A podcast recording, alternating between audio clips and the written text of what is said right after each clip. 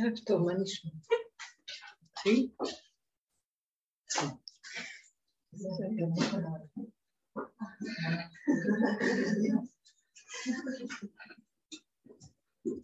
כאן הבא?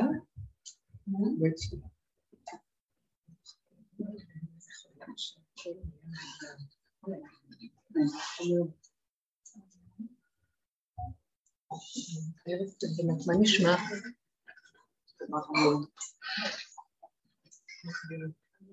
אם אני ככה יושבת פה ומדברת, הסימן שיש תחיית המתים. אם אני יושבת פה ומדברת, למה? כי לפני כמה זמן הייתי כמו מת. מה? למה? האנרגיות יכולות ברגע אחד להיעלם, כלום, וברגע אחד. היית חולה? לא. היה לי איזה, היה לי אירוע כזה שהייתי צריכה להיות במשהו משפחתי, הנכדה הקטנה שלי, הייתה לה מסיבת סידור. נכדה קטנה? בכיתה. גדולה? נכדה גדולה, היא לא קטנה. אז הייתי נאלצת ללכת מזמן, כבר לא הייתי באירועים כאלה, בדרך כלל אם אני הולכת לתלמוד תורה זה קצת אווירה אחרת, אצל בנות זה הצגה ותחפושות ותנועות וריכובים ותגורים ומלל וארוך, זה ארוך מאוד וגם תוכניתי מאוד, והכל על הסידור והתפילה ועל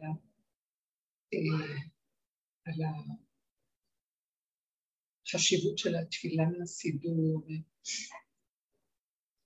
ואני הייתי באולם של הרבה, מלא אמהות, זה 4-5 כיתות, חוץ מאות אולם אחר של כיתות אחרות, בספר גדול, וגם סבתות. עכשיו אני לא רציתי ללכת, כי די, אני כבר לא... תואר סבתא לא מתאימה, לא מתאים לי כבר, אני כאילו עברתי מן העולם, סבתא זה עוד בעולם, אני לא...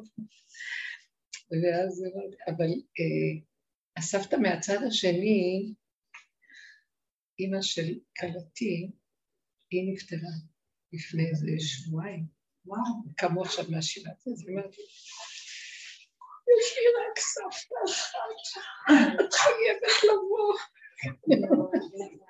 חמודה, ואז היא קבלה אותי בתוך התוכנית של הסבתא.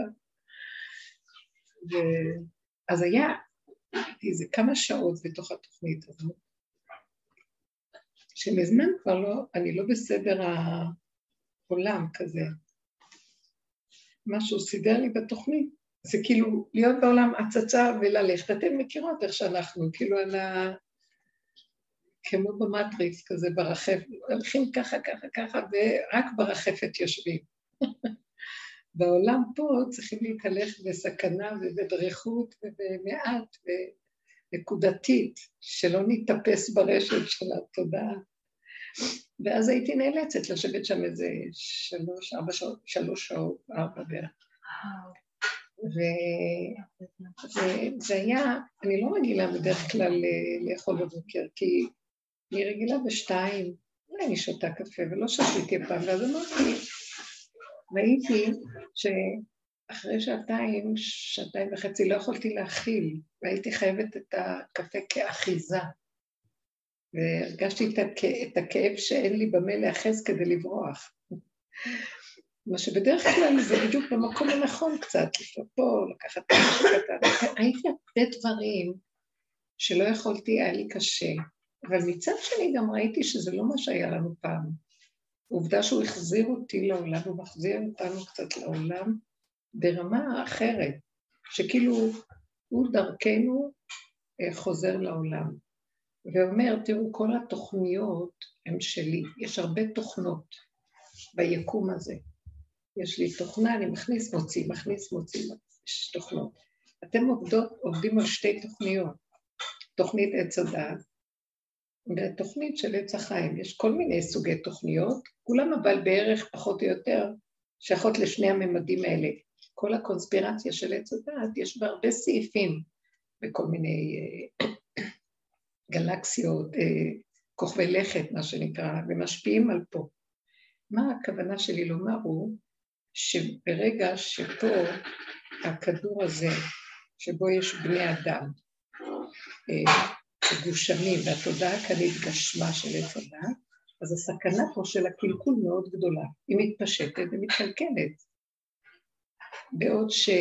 ואז היא משפיעה גם על כוכבי הלכת. הכדור הזה, יש אינטראקציה בין הכוכבי לכת אליו וממנו אליהם. כוכבי הלכת הם בחינה של תכונות מסוימות שהשם ברא בעולמו. תכונות, כמו עברים שמתפקדים. אבל פה יש את המוח של עץ הדעת שיכול לקלקל את התכונות, ואז גם המשפיעים של התכונות מתקלקלות כתוצאה מזה. מה הקלקול הכי גדול שיכול להיות בכוכבי הלכת? שהם מתנתקים, הם חושבים שהם מציאות, כי האגו כאן עושה את האדם מציאות עצמית, ואז הוא חושב שהוא פועל בעצמאות, חושב, גם הספה אומרת, אני חושב, אני מדבר, אני פועל, ואז גם אותם כוחות שמהם באו התכונות, גם מתקלקלות, הם חושבים שהם משפיעים עלינו, והם מתנתקים מכוח כל הכוחות. האינטליגנציות בכדורים השונים, אוקיי? זה ברור לך יותר?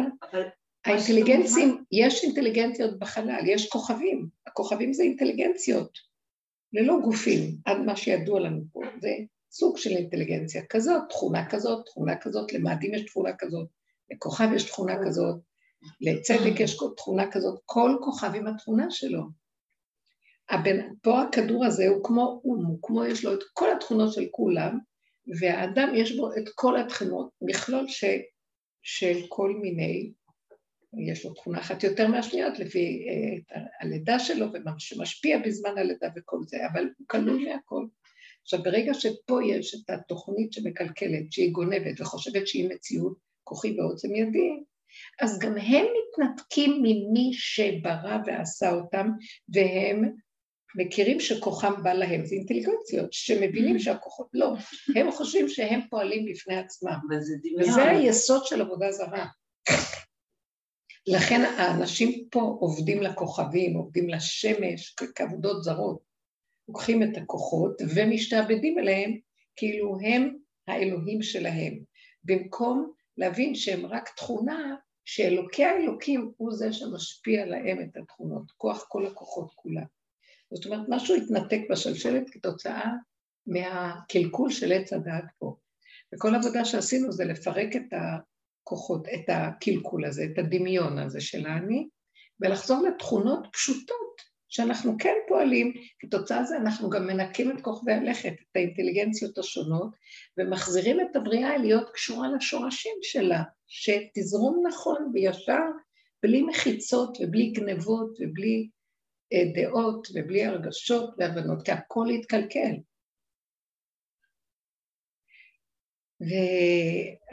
ואז אני רואה שכל עבודה שעשינו, ברחנו מהעולם כדי להצטמצם, כדי לא לבוא במגע עם הקלקול. אחרי ככלות הכל, אני רואה שהוא מחזיר אותנו לקלקול.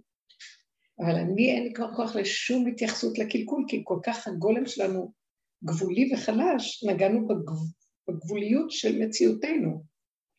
הורדנו את הדעת לתוך הגבול, אז עכשיו אנחנו בגבול. והגולם הזה הוא מאוד נאמן לגבול שלו, והוא לא יכול לסבול את הבחוץ, כי זה חוץ לו, הוא נאמן רק למה שבתוכו, מה שקיים אצלו ובתוכו, הוא לא יכול לסבול את הריבוי ואת הקלקול של הבחוץ. ואז פתאום אומרים לו, תלך החוצה. והוא לא יכול לאכול, זה מה שבאתי להגיד לכם, התוכנית שהייתי, תלכי. ואז ראיתי, ישבתי בעולם לרגע, פתאום קלטתי שאני לא שייכת יותר לתוכנית הזאת שממנה צמחתי. אני לא שייכת לזה. ואז מה שקרה לי, זה לא שאני לא שייכת לזה, אני יותר טובה. פתאום הייתה לי חלישות הדעת. שאני נזרקתי מהעולם. ואני רואה אותם כאנשים.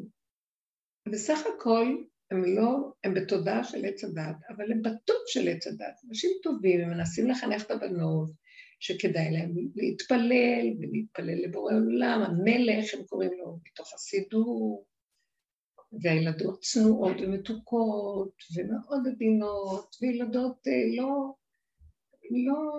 לא רחוביות, לא כלום נקי, הכל פשוט, אז אני מסתכלת עליו, וגם האימהות, גדלות ילדים, מחזיקות בתים של תורה, הכל כזה, וסבתות שגידלו, ומסתכלת על הכל, אני מרגישה שונה ומוזרה, ופתאום אני מסתכלת ואני אומרת, אבל היה לי ברור שהשם אוהב אותם, אז אם כן, למה זרקת אותי מהעולם שלהם?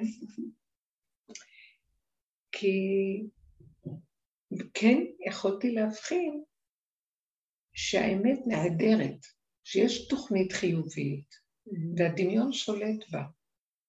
שכל מה שאני, איך אני אסביר את זה? תתנו לי קצת. שהבנות, הם הלא אסור להם את ההצגה, ואת התנועות, ואת הריתמיקה, ואת השירה, והמאוד כתבו, ומאוד יפה. אבל מה? תודעת עץ הדעת. המלך מתקבע במוח, התפילה מתקבעת במוח, הסידור הוא מוכתב. מדברים על תפילה, נכון שמעריכים את התפילה שכתבו את החכמים, שבשביל התוכנית הזאת היא מאוד טובה, אבל נעלם ממנה האמת שאנחנו יודעים, שזה לא תוכניתי, זה לא מוח, זה מה שאנחנו מגלים זה שירדנו מהמוח, ואנחנו מגלים,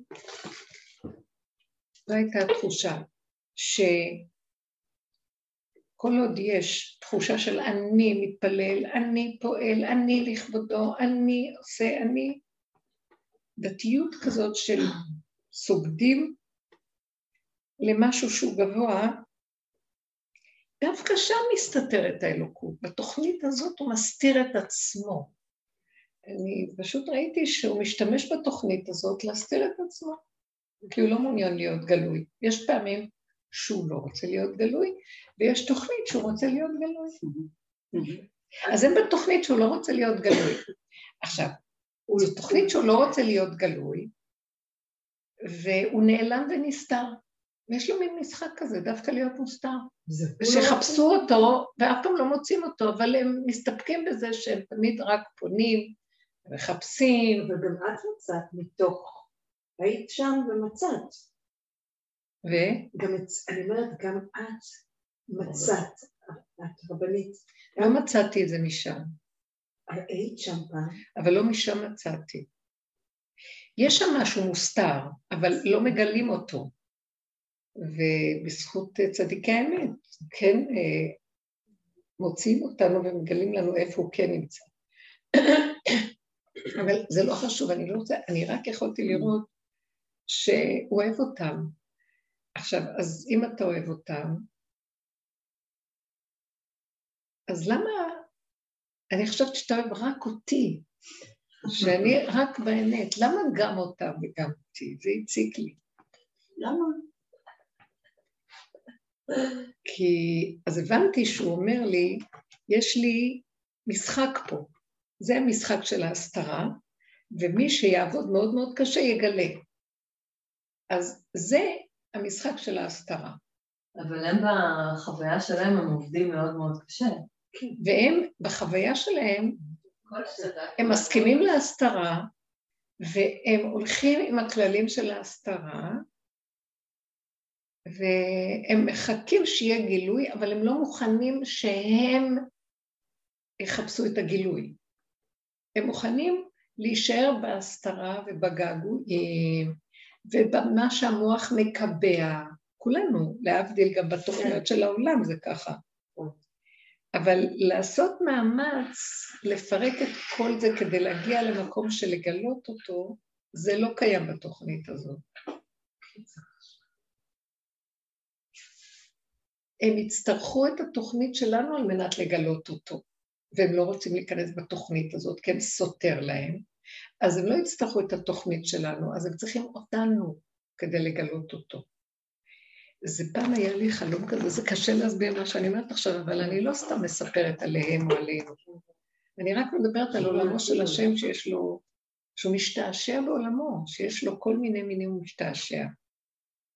והמטרה שלי בכל זה להגיד אין טוב ורע, ואין זה לא טוב, כן טוב. יש דבר אחד, שהוא ככה אני פה, וככה אני אצלכם. תיקחו את מה שאצלכם ותביאו אותי, תנסו, גיליתם, יצאתם מהתוכנית הזאת, ואתם מנסים לגלות אותי, ובאמת דרך הגולם אנחנו צריכים לגלות אותו. מה אנחנו מגלים? תקשיבו, אני מדברת דברים שאני לא יודעת מה אני אומרת, אז אל תדומו אותי. מה אנחנו מגלים? שהוא לא מתגלה בכלל בתוכנית פה. לעולם הוא לא יתגלה שם. זו תוכנית של ההסתרה שלו, הכל בכל מכל כל, בגלל הדעת. הדעת הזאת לא נותנת להכיר אותו. נקודה. ומאחר והיא דעת מובנית בחיוביות, אז למה שיעזבו אותה? נמצא שבעצם הדעת הזאת היא מוליכה ברוב הזה של התוכנית הזאת, וחלק מהתוכנית זה שתמיד הוא תמיד נמצא במקום של מתגעגעים ואף פעם לא משיגים. וגם אפילו אם אומרים אני מחכה לגאולה, זה גם חלק מהתוכנית, שאני מחכה, אני מאמין שהיא תגיע, אבל זה חלק מהתוכנית. המוח מקבע תפיסה שיש בה את הכל, אבל מה חסר פה אמת? מהי האמת? שזה לא שם, זה פה, פה, מהבשר, מהנשימה, מהרגע, איך שזה כאן, איפה זה גלוי השם הזה, איפה זה גלוי? עכשיו, מה אני רואה? אני והם אותו דבר. הם בתוכנית אחרת, ואני בתוכנית אחרת, ואנחנו חיים באותו מקום. למה יצאתי משם? כי היה לי קשה שהוא לא שם, הרגשתי. ואיפה שאני הולכת, אז אני מסתכלת לעצמי ואומרת, אז איפה גיליתי אותו? איפה שהפסקתי להשתמש בתוכנית, או ללכת עם החשיבה שלה, ונסגר המוח, ונשאר הגולם, ונשאר הרגע, ואין אחד ועוד אחד, שם במציאות שלה ככה, שם הוא נמצא. שם אי אפשר לקבל את זה. כי נניח היה איזה רגע שעלתה אחת הסבתות, הם אמרו, עכשיו בשם כל הסבתות, יש אחת שרוצה לברך את הילדות. אני רציתי להגיד, אבל לא שאלו אותי, אני גם אחת מהסבתות. ואז לקחת לה את המיקרופון, ולבקשת רגילה את הדרך. ואז אמרתי לעצמי, זה כאילו היה לי איזה סרט כזה, ואז היה לי, מה הייתי אומרת? כשלוקחת לה את הטלפון, מה אומרת? ואז הייתי פונה לבנות, ומדברת איתם רק את האמת. מה זה אומרת? זה לא חיפה. מה הייתי אומרת להם? חבלך, הוא עירום, שרפות להם האוזניים. לא בטוח, לילדות היו צחוק. תורידו את התחפושות, תורידו את הליקוקים, תורידו את כל השירים שנכתבו. מלוקה כזה, מורות מלוקקות מתוקות. תרבות מלוקקת נקייה, שהיא לא יודעת מה זה לגוע בפגם בכלל. ברחה מהפגם ברמות שאי אפשר לתאר. לא יכול להכיל את המציאות של הפגם והשלילה של האדם. ואז הייתי אומרת להם, לא. אתם יודעים איפה הסידור שלכם נמצא? בתוך המעיים. כאילו, בתוך המציאות, הייתי מדברת כמה מילים שלכם, אבל בכל אופן, כמובן שזה רק סרט של אז ממש. ומתוך כל זה רק הגעתי לאיזה נקודה שאמרתי, אז למה שמת אותי בעולם עכשיו? הוא אומר לי, אני אוהב אותם, אבל אני רוצה שתביא את המציאות הזאת לשם, אז אתה לא נותן לי את המיקרופון, את לא זמן האנרגיה. בדיוק, את לא צריכה מיקרופון, רק הנוכחות שלך. מספיק שאת נוכחת. מישהו חלול שלנו. מספיק. ואחר כך היה לי כמה הזדמנויות לא יודעת, היה איזו סיטואציה פה, שם, עם המנהלת שדיברתי את המילה, עם המורות, והרגשתי שהן מסתכלות על משהו, כאילו אני, או שנראיתי להן מוזרה מאוד, או שזה נראה כאילו, לא זוכר, לא חשוב. זה גם לא היה משנה. וכל דבר שעכשיו אני קורא לי שאני עושה בעולם, אני רואה שזה מוזר לי למה אני פה, למה אני כאן, איזו פגישה עם משהו די מוזר, איזה סיפור. אולי גם אתן מרגישות את זה. ואז אחר כך התשובה שבאה לי זה, אני לוקח אתכם, אתם הכלי שלי, ודרך זה אני מתחיל, וזרקתי עליכם מים טהורים וטהרתם, מכל גילולכם, מכל הדמיונות המחשבות. כי אני אוהב את היצורים שלי, אני אוהב אותם, אנשים טובים, אפילו את הקרימינלים, אני אוהב, הם לא אשמים. אפילו את אלה שעשו דברים לא לעניין, הם לא אשמים, כורח החיים הביא אותם, הכרח החיים. כאילו יוצא איזה קרוב שהשם אוהב את עולמו, והוא רוצה להתגלות, רק התוכנה הזאת מפריעה לו להתגלות, המחשבות לא נותנות לו, התורה של החשיבה פה לא נותנת לו כניסה. הוא מתגלה בפרפר שמתוך הגולם, כי גם הגולם הוא עדיין לא גילוי, אבל הגולם הוא לא סובל כבר, הוא כבר עושה, אני לא סובל את התוכנית. הוא לא יכול להכיל את השקר, והוא נאמן למציאות של עצמו, אבל עדיין אין לו את ההערה ממשהו חדש. ופה אני מתחילה להגיש שזורן איזה משהו חדש, גילוי הפרפר, מי ששומע בו. והמקום הזה מתחיל להעיר, ואז כי, איך אני יודע? כי למה אתה מחזיר אותי לעולם? כי אני רוצה גילוי, אני רוצה לטהר את עולמי, אני רוצה, וזה לא דבר שכלי בכלל, זה לא צריך לבוא דרך דיבורים, לפעמים הוא ייתן איזה דיבור, או איזו אינטראקציה. זה הריח, זה משפיע, כמו הריח. האנרגיה שעוברת דרך, כל מקום, בכל מקום אשר תקרא את שמי, בוא אליך וברכתך, תהיה שם, תעשה. טיפה של גילוי, זה משהו מאוד מעניין. זה כמו שאנחנו פעם אמרנו, שיש מה שהמדענים אומרים, אפקט הפרפר, הוא עושה את הפעולה שלו פה, בסוף העולם זה עושה איזו פעולה. תגידי, מה הקשר? כי יש האנרגיה הזאת של החלק השלישי שמופיע, שהוא הפרפר, היא לא תחת החוק של פה. היא נקודה קטנה משפיעה לטווח, למציאויות שאין לנו מושג בהן, והיא חוצה זרועות עולם, היא עוברת את הגבול של המסה והכוח והחומר שאנחנו רגילים לו, והיא פועלת. זה הכוח האלוקי שלא נמצא בתוכנית שאנחנו חיים. ולכן, על מנת שהוא יתגלה, וזה בדיוק מה שרציתי להגיד, חייבים לתת לו את הכלי הזה, והכלי הזה מהו? אסור שיהיה לנו חשיבה של יצדת, אני קלטתי את זה חזק חזק מאוד. אסור שיהיה לי ביקורת, שיפוטיות, משמעות ופרשנות. רק להיות וזהו. ורחמים נכנסים בכל דבר, בכל מקום שנמצאים הרחמים. אסור שיהיה לי חשבונות. המוח ההגיוני מתחיל להתפרק. הוא לא טוב למצב הזה, בכלל לא. זה צריך להבין, זה מין גולם שמופיע בו אור שהוא לא רוצה את הדעה שלך, כלום לא רוצה ממך. הוא ישתמש במה שהוא צריך ממך, בדרך כלל הוא לא ישתמש בצורת החשיבה פה, אבל הוא יכול להשתמש בפועל יוצא, הדיבור, הידיים, הרגליים, התנועה, הפעולה. משהו מעניין שראיתי את זה, וזה עוזר לי מאוד מאוד. עכשיו, ברגע אחד שישבתי שם ואמרתי, וואו, איך אני שונה, הרגשתי, ולא רק שאני שונה, הרגשתי מבוהלת, שפשוט עזבתי עולם. קודם אני די שמחה בעולמי, מה אכפת לי? אין לי מה להשוות כל כך כבר. ועכשיו שאני בפעולה הזאת אמרתי, וואו, עזבתי עולם, ואז נהיה לי חלישות הדעת, שאני מוזרה, ושאני כבר לא בעניין, בסך הכל אנשים טובים, זה התחיל להחליש אותי, ומיד אמרתי שאם המוח רגע יהיה פתוח, והוא יתחיל להתפשט ולהתפזר, אני עבודה. כי התחיל לחלחל תחושה קשה. ואז אמרתי, לסגור, אין שום דבר, אין כלום. וביקשתי ממנו שבאמת אני לא אראה מוזר. ואחד הדברים ראיתי את זה, שאנשים כשהם בעולם הם מתקשרים, וזה התקשורת.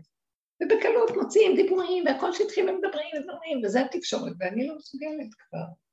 אז כאילו, ישאלו אותי שאלה, ואני לא יודעת לענות מיד ברמה הזאת.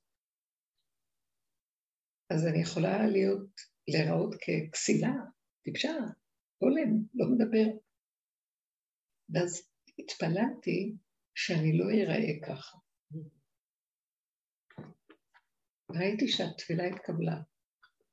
כן, איך הרגשתי את זה? כאילו, הגולם שבי, שהוא ריק, במעמד הזה של כל מיני אנשים, דיבורים, נשים ככה מדברות את זה, והגיעו עוד כמה מבנות המשפחה שלי, שהם היו בסביבה, וחלק גם היו עסוקות עם ההפקה והתפורה, וכל מה שעבדו שם ועשו, ואז ראיתי שאני ריקה לא שייכת, וכשדיברו איתי, ולא היה לי מה להגיד, בכל אופן עניתי, וזה היה לעניין, אבל אני ידעתי שזה לא בא ממני, אז פחדתי שלא ירגישו שאני גולם.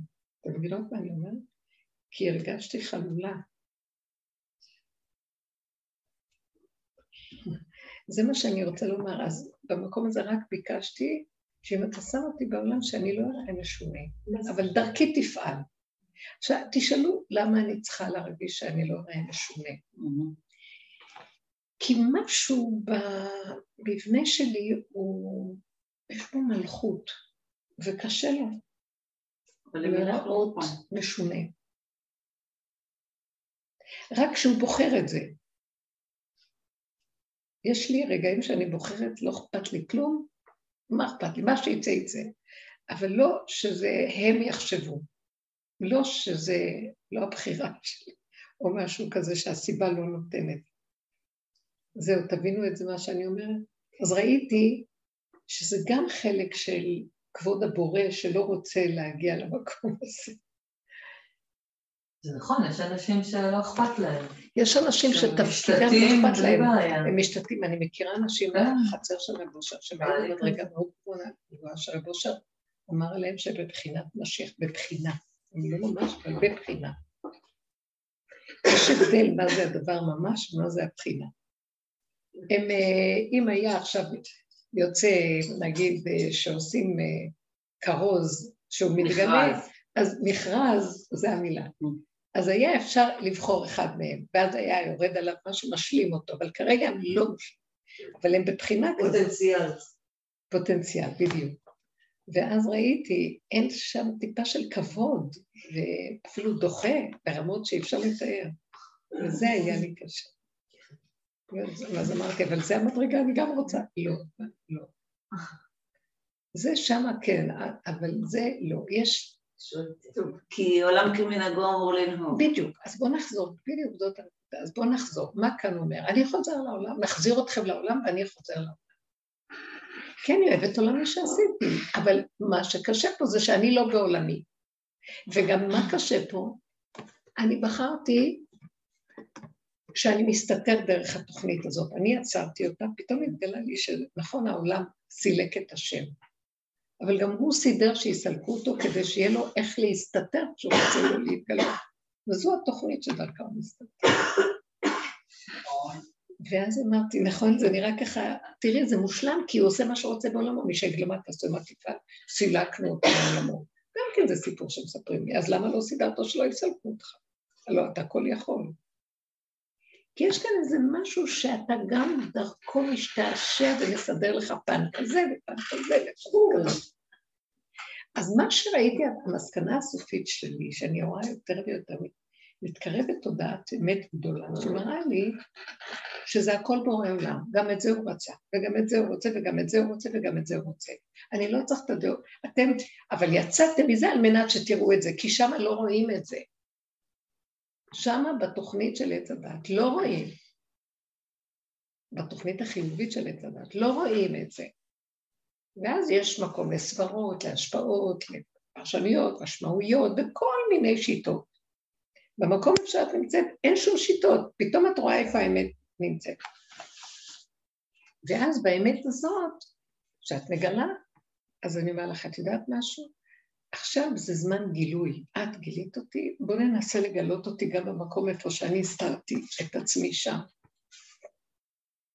אז איך אני יכולה לגלות אותך שם? הם לא נותנים, כי עצם החשיבה שלהם מסתירה, ואין מקום שאתה תתגלה שם, ככה הוא קבע בחוק שלו. הוא לא יתגלה בהסתרה. בשביל להתגלות בהסתרה, הוא צריכה לחול שבירה מזעזעת. הבני אדם ייכנסו לחרדה, אימה, פחד, יטלטלו להם את החיים עד שיכולה לצאת נשמתה. הגילוי שלו עושה זעזוע קשה ברמה הזאת של... אז מה צריך לעשות? אתם הלכתם, פירקתם את המוח, תהליך של העבודה הוריד אתכם, ואז שם אני יכול להתגלות. ובלי איסורים, כי פירקתם נניח את המוח, אז לא תזדעזעו ממני כשאני אתגלה. מתי אתם מזדעזעים שכל עוד יש לכם את המוח, זה הזעזוע והכאב והאיסורים, שיש לכם עוד תפיסת המוח של העולם. אבל אם מגיעים לגולם, אז אין... וזה יכול להתגלות שם בקלות, הגולם מכיל את האור האלוקי, אין לו שום בעיה.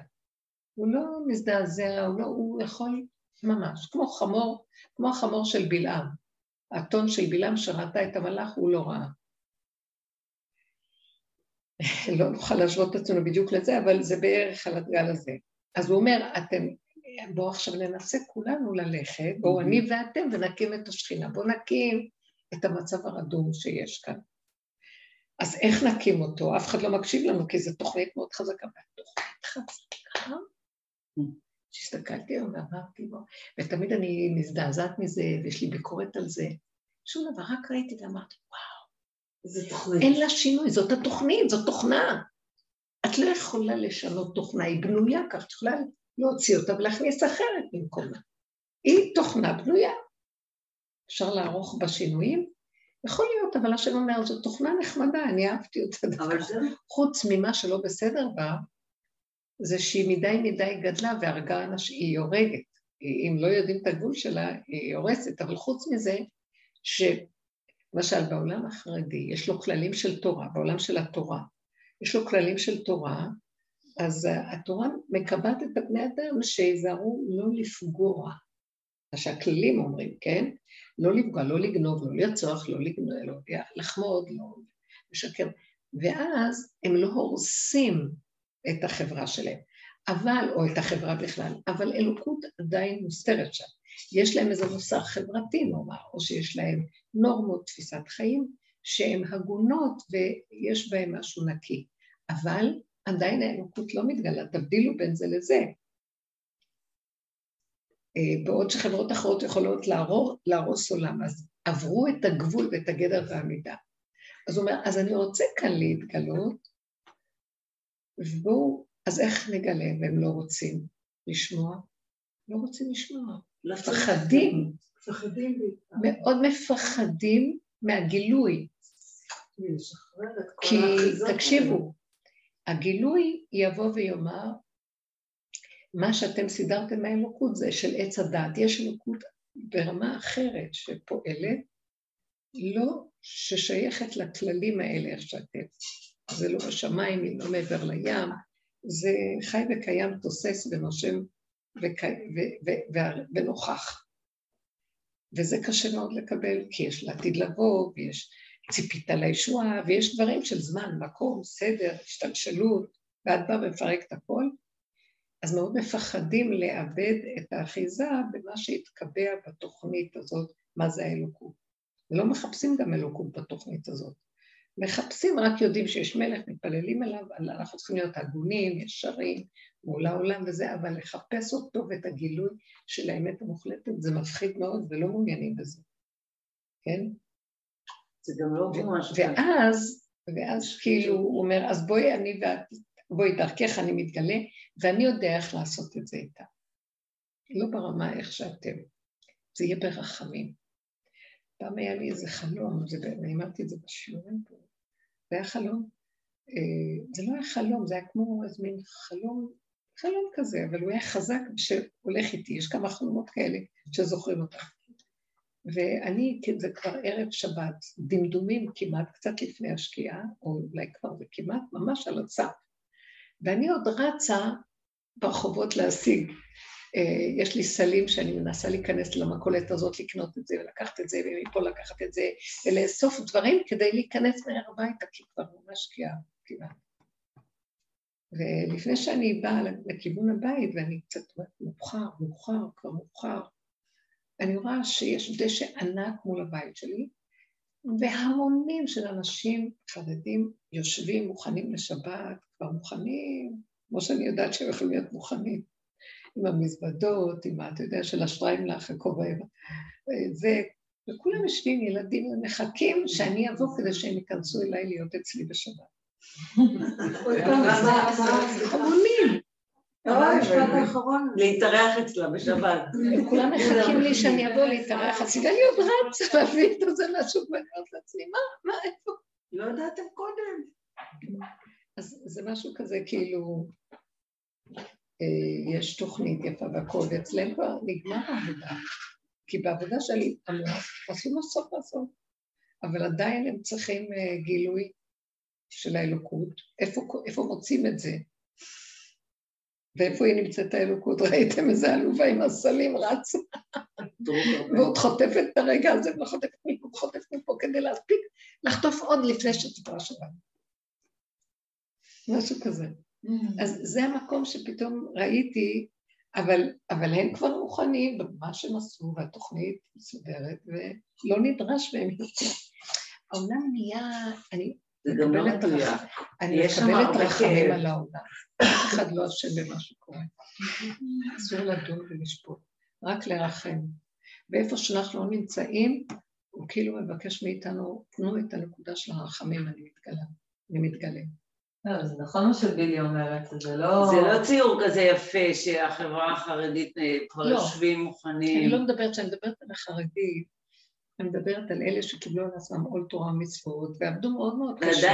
בואו שהעולם בחוץ מתהולל, בא לו מה שרוצה עושה, בגיל כזה, גיל כזה מסובבים, הכל הפקר וחופשי, אלה שאמרו, היצרים באו בהם באותה מידה ולא נתנו. זה משהו אחר.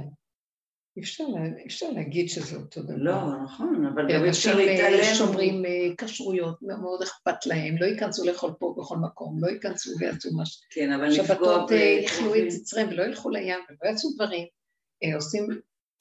אפשר להגיד. לא, אבל יש הרבה סיפורים שיוצאים בשנים האחרונות. טוב, אני לא מדברת על זה, יאללה, בואו לא נלך. לא, זה לא משנה. זה לא הכוונה שלי, לא התכוונתי לזה. מבחינת השקפה והמוסר, אם אתם נכנסים קצת בעומק של החברה, אתם רואים אנשים מאוד נקיים וישרים, שתמיד יש יוצא מן הכלל, אני לא מדברת. אבל בכל חברה. אבל הם, כן, יש בה הרבה חסד ונתינה. לא, בטוח. התעבדתי מהמקום של... חינוך של הילדים בסיר נפש מאוד גדולה, לא להרבב אותם ממה שקורה בעולם. תכנסו קצת, תראו, אני לא מדברת על זה, אין לי נגד זה.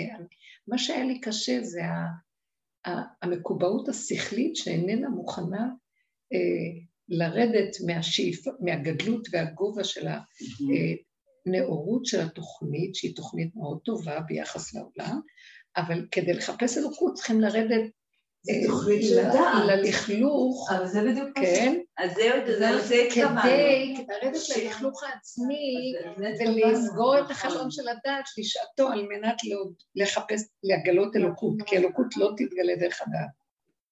אבל לא, השכוונו אולי באמת ש... אני לא אומרת, בכל חברה יש באמת את כל הפשעים והדברים, אבל שכאילו לא מספיק גם רק התורה המצוות, בלי להכיר את הפגם ולחיות איתו, כי אז באמת לפתח אתה תרובץ עם כל הש"ס שתלמד ועם כל המידות שתעשה, עדיין כל עוד אתה לא מפחד מעצמך. תראו, זה לא אומר שזה לא קיים, התודעה שם בנויה על... להסתמך על הדעת. ברגע שאני משנן ויודע, וכל היום אני יושב ומשנן ויודע, זה מה שימנע אותי. זה לא בשלוח, אבל זה לא 100. ברור.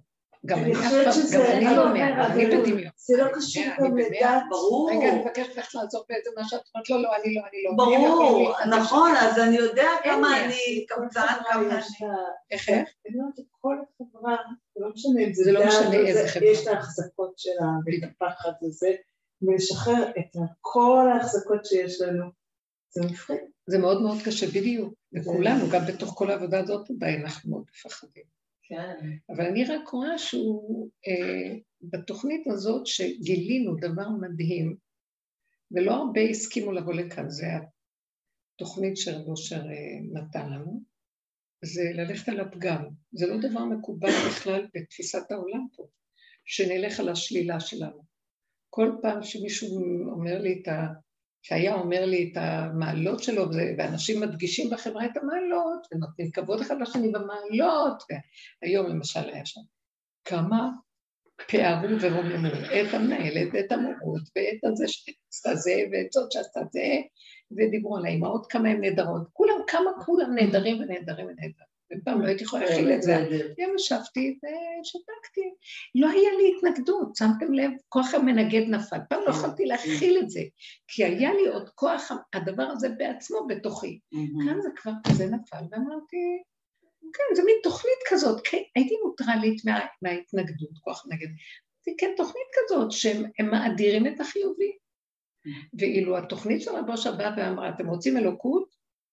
רק תפרקו את כל החיובי, תמוססו אותו, תתחנו אותו ב13 נפות, דק מן הדק, ותפזרו אותו לכל עבר. ודמיון. כי זה גניבת האני העצמי את הכוח האלוקי. כמו שאמרנו, שברגע שאנחנו עושים ככה, גם כוכבי הלכת מתקלקלים, ואז לא ניכר מי זה בעל הבית האמיתי של כל הסיפור פה. אנרגיית חיים שזורמת ולא קשורה בכלל לאני אתה ובהם. ומשהו שהוא לא, הוא הווייתי קיים. ואנחנו לא מתקשרים איתו נכון, בגלל שנגנבנו על האני שלנו. וכמה אנחנו עסוקים בגניבה הזאת, שאם מישהו יגיד לאני הזה, איזה מילה, אז 3 ימים לא יהיה לו חיים, והוא יצטרך כל כך לעבוד קשה כדי להחזיר לעצמו את הרגיעות, שלא נורא, לא התכוונו להגיד לו, וכן הלאה וכן הלאה. אנחנו מהר מאוד נעלבים, מהר מאוד נפגעים, מהר מאוד נשתפים. איך? אני הרגשתי, נגיד, אפילו היום ואתמול היו לי כמה מקרים כאלו, גם אני מודעת לפגם, תוך כדי שאני עושה אותו, ואני תוך כדי גם מדברת, הנה, שיראו אותך, אני חושבת שאני מסתתרת, את לא רוצה שיראו אותך, אז גם לעשות את המעשה הזה, או תוך כדי, אני מבינה שאני בפגם, ואני גם לא יודעת כל כך, אני רוצה להביא את זה, לא משנה משהו, אני רוצה להביא את זה, אבל אני גם לא יצא מהאוטו, כי לא בא לי שיראו שאני הבאתי את זה, אבל אני כן רוצה שיראו שאני הבאתי. כן, כזה דבר, כן. אז אני יודעת שאני גם האגו שלי פה, זה לא משנה, זה עוד 1,000,001 דוגמאות, ואני גם מבינה שאין סיכוי להשתחרר מהדבר הזה. בדיוק. כאילו, ברור שאנחנו גם רוצים וגם לא רוצים. אבל את עוד בדעת. מה שאנחנו באים להגיד בתוכנית שאנחנו יוצאים, זה אם אני פותחת את המוח, אני עוד יודעת שאף פעם אני לא יכולה לתת מזה, ואני צריכה להשלים. אני מדברת על אחרי המחשבה הזאת, אני כבר יודעת שאף פעם לא יכולה לתת מזה, אז אם כן, למה שלי, אם יהיה בזה? למה שמה? אם אני אף פעם לא יכולה לצאת מזה, שהמוח ישפוט אותי וידון אותי, ושאני יום אחד אחשוב ככה, ואני אפגע מהאום מחר, ומהיום יהיה לי דווקא שאני בסדר, ומחרתיים יהיה אחרת, אז למה לי להיות ברובד הזה שמספק לי את המקום הזה? וזה הגולם שאני עליו מדברת. שאני לא רוצה טיפה לפתוח את המוח, אפילו לא רגע. ומה שציירתי לכם היום, זה היה ציור ברוב היום, שלא היה, לא היה לי ביקורת על התוכנית, אבל ראיתי את המהלך של התוכנית, ואמרתי, אני לא שם.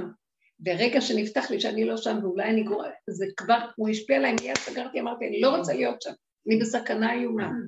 רק להסכים ולהשלים. ואז אמרתי לו, בכל פעם אתה מביא אותי לעולם, אתה צריך אותי בעולם, אז רק תעשה שאני לא אהיה משום. שאני לא אראה כמו איזה... איבנה היום, או איזה וילדר חי, או משהו כזה.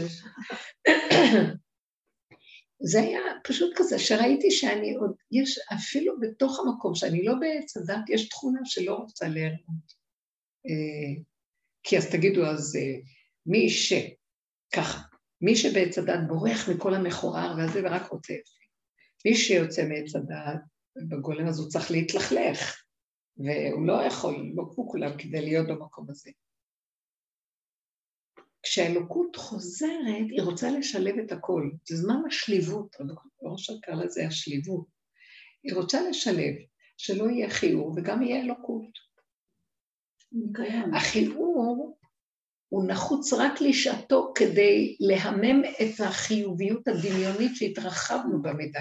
אז צריכים ללכת על הקצה השני, כמו שהרמב"ם אומר. אבל באמת אין איזה מקום להיראות בשונה ומוזר. למה? העולם יפה, היית רוצה לראות עץ קרוע כזה, זה סתם טוב לראות את העץ מסודר, כל כך פורח יפה עם פורות יפים וגזר יפה והכל מסודר, זה הרבה יותר יפה, ויש יופי בבריאה, יש חן. אני דוגמה לזה, יש לי את הדוגמה שאני מספרת, שאני דווקא כן קיבלתי מתנה לראות שהמכוער הוא בעיניי גם יפה, אבל, כמו שאת אומרת, לא, כי באמת אצלי זה בלי מאמץ, אני יכולה לראות דברים לא טובים, את רואה כתם על הקיר, נגיד, שפריץ משהו. אז אני יכולה להסתכל על זה כיפי. מצד שני, אחר כך בבית, אני צריכה את הסדר, אני אוהבת את האסתטי, את המסודר, האי סדר, אז סיפרתי... ואז תבואי לנקות את הקטע. אז לפעמים הבית הפוך, היום חזרתי, אז זה מאוד מלחיץ, אבל רגע, אני מסתכלת, אני עושה סרטון, ואז אני רואה טוב עבור, אני רואה יפה, אחר כך אני גם מסדרת, אני לא יכולה לחיות, באמת מעצבן, אבל זה כאילו המערך הזה. שאפשר ליהנות, אבל עדיין אני רוצה מסודר. שאני מכירה בדבר, הזעזוע הראשוני, זה רוצה מיד לשנות. אמרת, לא, לא, לא, יש לו יופי מצד עצמו. אבל באמת, בסופו של דבר, יש לו צורה שזה נראה טוב. גם זה מיוחד, אבל הייתי בכל אופן רוצה. כן. כן, אז אני אומרת לעצמי, אז לא אכפת לי אם אני אראה משונה, אבל באמת, בסופו של דבר, לא הייתי רוצה לראות משונה. כאילו, יש איזה מקום כזה. כי צריך אותך ככלי, יכול להיות, אולי איזה מין תפקיד כזה, ובתוך כל זה, כל אחד יבדוק את הנקודה שלו, זה משנה. אבל עשית לי שונה. אני מרגישה שאני ממש פה שנים ביחד, אני לא בדיוק... כן, כן. אבל כאילו, אני מבינה שאת מדברת על משהו שכאילו להתפרק מכל הכלים, מכל מה ש... ואני שואלת מה שומר עליי שאני לא אשתגע. מאוד יפה, שואלת. שאלה טובה, זה אנחנו היינו עסוקים בזה. אז זהו, אני מבינה שזה... למה שתשתגעי? כי כל הכלים האלה, נגיד אם אני מדברת על כלים כמו שכל, כמו ביקורת, כמו כל הדברים האלה, הם כאילו כלים ששומרו עליי עד היום, בוא נגיד. שכל הוא משגע. לא, רגע. היא אומרת, בוא נסביר, היא מדברת בגדר התודעה של העולם, יצדה. אז כלי, בוא נגיד ככה, אז יאמרו המושלים בואו חשבון. כן, יש מקום לעשות חשבון, מה, אני מושל ברוחו, אדם שבודק ורואה ושוקל ותורא דבר מדבר, ואז הוא עושה, יש לו תפיסה לראות איך ללכת, איך לא, זה עבודה שעובדים אותה בעולם, סור מרע עשה טוב. אנחנו באנו מצד שלקחנו את הטוב הזה, והטוב הזה שכבר סידרנו אותו, הוא מוסבר בספריות, ויש לי איזון, ואני נראה בן אדם במעמד, ושפוי, ומסודר, ולא משוגע חד שלום, ההפך להפך, בא דרך של רב אושר ואומר, שפוי מאוד, כאילו אתה לא רואה שבתוך כל המערך של השפיות והיופי, שאתה סידרת את עצמך, יש הרבה שקר, וכל עוד השקר הזה קיים, אז אין גילוי לאנרגיית החיים הנעלה, שאתה בתור אדם שנבראת, יש לך אפשרות להגיע להרבה, הרבה, הרבה יותר, ממה שאתה תופס בעמדה של השכל והסדר שסידרת לעצמך בחיים. באמת המדע גם אומר שאדם משתמש רק באולי 25% מהמוח, 25 זה הרבה. מה? אפילו. ממה שבאמת הוא יפקד 5%, אני עוד תרגנתי.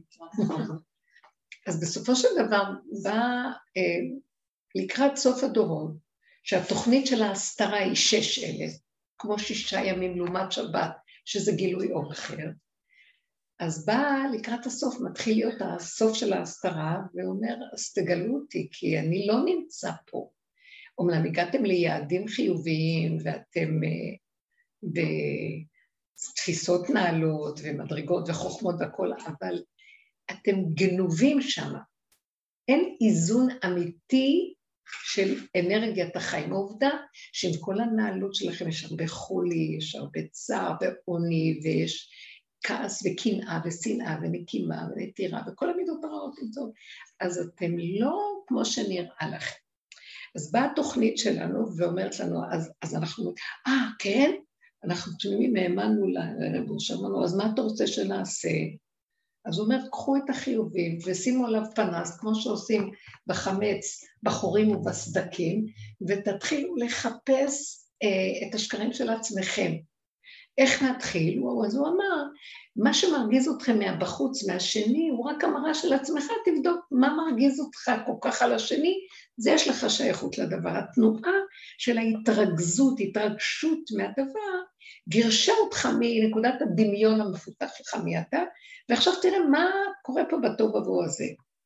וזה מקום שהיא צודקת, מתחיל שם להתפרק הסדר שאנחנו כל כך אוחזים בו, וניסיונות החיים מזיזים אותו, ואז אנחנו יכולים לסבול את הניסיון ואת הצער שעובר עלינו מהניסיון הזה, ואנחנו מאשמים את האנשים שזה בגללם או בגלל זה או זה, ולא מוכנים לראות, עזוב את המקל, תסתכל מה הוא מראה לך, המקל מראה לך שאתה רוצה לשבר את המקל, אל תעזוב את המקל, זה, תסתכל מה הוא מראה לך, וכשהוא בא להראות לך, יכול להיות שם מצב, שמרוב הזעזוע, אז אנחנו מאבדים שפיות, התפרקות, הסדרים אימותו כל מוסדי ארץ. זה דברים שדיברנו עליהם המון המון בשיעורים. כן, ואז יש תחושה קשה, וזה המעבר שעברנו, שהוא לא היה קל בכלל. אלמלא האלוקות שמלווה את התהליך הזה, כי אנחנו בכל אופן עובדים כאן מטעם איזה תוכנית אחרת, זה לא תוכנית שקיימת בתוכנת הצדה. שם אין את המקום הזה.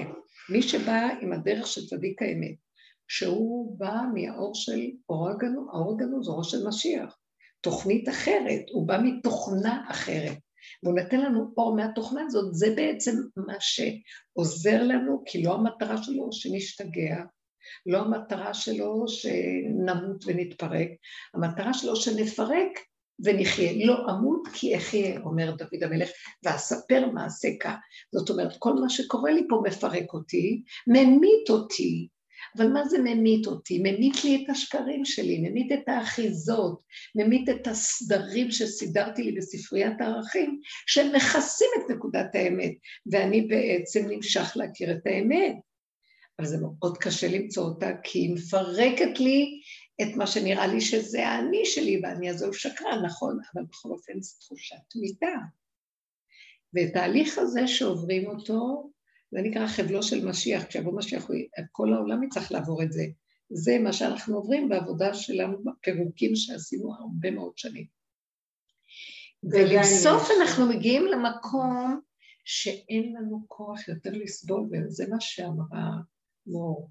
שלעולם זה לא יסתיים, מה שלא תיקנו וניסינו, פירקנו זה, פירקנו, עוד פעם בא כיסוי ורוצה לחסות, עוד פעם בא נקודה, זה תוכנה כזאת, היא בנויה, וזה המקום, זה הבית שלה, אנחנו במגרש הבית שלה, וגר אנוכי בארץ, אומר דוד המלך, זה שמחפש את האמת, הוא גר פה, הוא לא, זה לא שלא פה, והוא לא יכול להשתלט, כי זה מין, יסד את הארץ על מכונה, הבית תימות לעולם ועד. זה מנגנות שאתה לא יכול לפרק אותו, הוא קשה מאוד. אז הגענו למקום שממש תחושת סכנה מאוד מאוד חזקה, שאם אנחנו נמשיך, נשתגע. והאמת שאצל רב אושר היו הרבה אנשים, שהם התגלשו לכיוון הזה של סף שיגעון והושפזו. גם הוא היה קצת במקום כזה, אבל משם הוא צמח ועלה וחזרה. ואני מכירה כמה אנשים שהיו שם וצמחו והגיעו ליסוד האמת בדרגות שאני לא הייתי רוצה להגיע לזה, כי אני קנה בהם, אבל כן אני קנה במה שהם הגיעו. לא חשוב, זה לא משנה. אני לא מקנה כבר. כי ראיתי שאני לא רוצה להיכנס בדיבונות, כי הקינה היא גם לא טובה, רוצים אותה ברגות. על כל מקרה, התוכנית של האמת מחייבת שבירה של הישן, אי אפשר לגלות האמת, זה כמו לידה, כל תהליכי ההיריון הם מבוססים ואחד משלשל את הבא אחריו ויש איזה סדר, משמעות ואיזו השתלשלות והיגיון, באה לידה, הכל מתבלבל. נטרפת דעתה, כך אומרים, במרכאות. הדעת לא עובדת, השערה נוראית, החומרים גועשים, הכל טוב ובואו נהיה. זה מהלך לכיוון תודעה חדשה שמתגלה. זה נכון שזה נשבר מעצמו. כן, זה באמת נשבר מעצמו. העניין הוא שהסבל הוא פחות כואב כשאתה מגלה את זה לבד. נכון. מה שקורה היום זה נשבר, נשבר בחוץ. כל השבירה הזאת, תדעו לכם, אלה שעשו את העבודה קודם, שנים, נתנו כוח בעולם שגם שעברו את כל המהלכים האלה, עכשיו ששברו, הבני אדם איכשהו נכנעו וקיבלו. אנשים הסכימו להתמעט, שמתם לב? טוב, היה איזה שלב שראיתי בעולם מצב של, טוב, אז אנחנו לא יודעים, אז זה נראה משוגע, אנחנו לא יודעים למה, כי ככה וזהו. וצמצמו את עצמם למה שהם יכולים לחיות כאן ועכשיו, והגיעו למסקנות שמתאימות לעבודת הדרך. בלי עבודה. גם עם עבודה.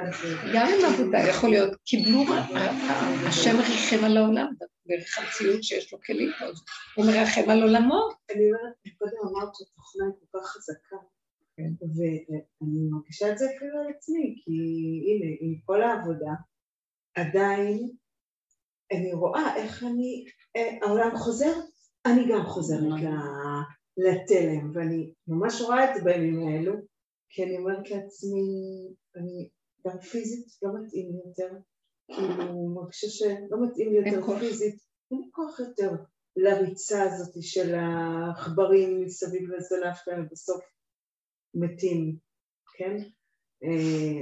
מת לנו חבר השבוע. מי? כן. אוי, ממה? מי? צעיר? חבר קורונה.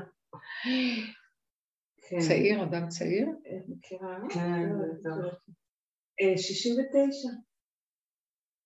צעיר. בוא נזכיר את נשמתו, לילו נשמתה. אריה פלוגי. משה, אריה בן לאה. אריה בן לאה. אז זה גם כן עשה לי כזה לכולנו, אבל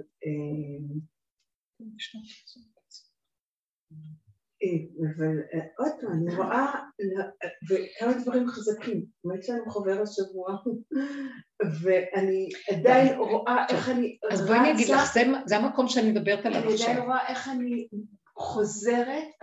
איך אני חוזרת, אבל הפעם אני גם אומרת לצבי, אפילו לאכול, תוך כדי עמידה, ולדבר בטלפון, ומהר לרוץ לשם, ולגמור את היום גמורה, לא מתאים לי יותר, זה לא מתאים לי יותר, והגוף והטבע שלי הוא כל כך חזק בתוכנה הזאת, גם לי יש נטייה כזאת מלכתחילה, את דיברת על מלכות, אין לי נטייה של מלכות, יש לי נטייה של עבדות, ואני רואה את זה יותר חזק, כי גם בעקבות השנתיים האחרונות האלה, אני רואה את זה הרבה יותר חזק,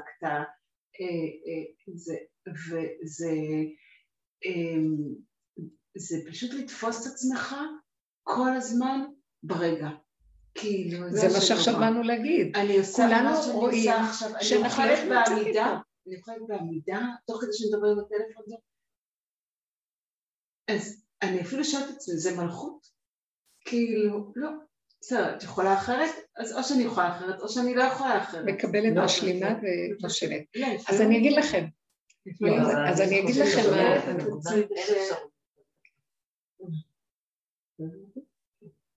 מה שכאן קורה הוא, וזה מה שאני רוצה לומר, שעברנו את כל התהליכים, והגענו למקום שכמעט השתגענו, ואז אמרנו, לא, עד פה ואנחנו לא יכולים. התחלנו לעבוד על המקום של איך שזה ככה, וההשלמה, והתמעטות והכנעה וקבלה וכל זה.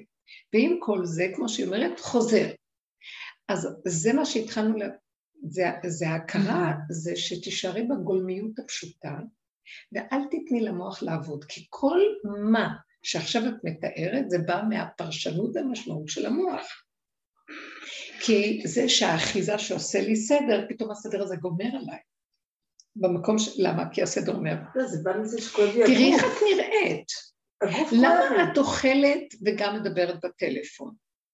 ואז יש לי כאבים מזה, אחרי כל כך הרבה עבודה, זה מה שאני, וזה מה שנשארתי. ואז אנחנו באנו ואמרנו, ואתם זוכרים, שלא לשפוט ולא לדון, כן, זה מה שאני. שימו לב עכשיו בין שני הדברים.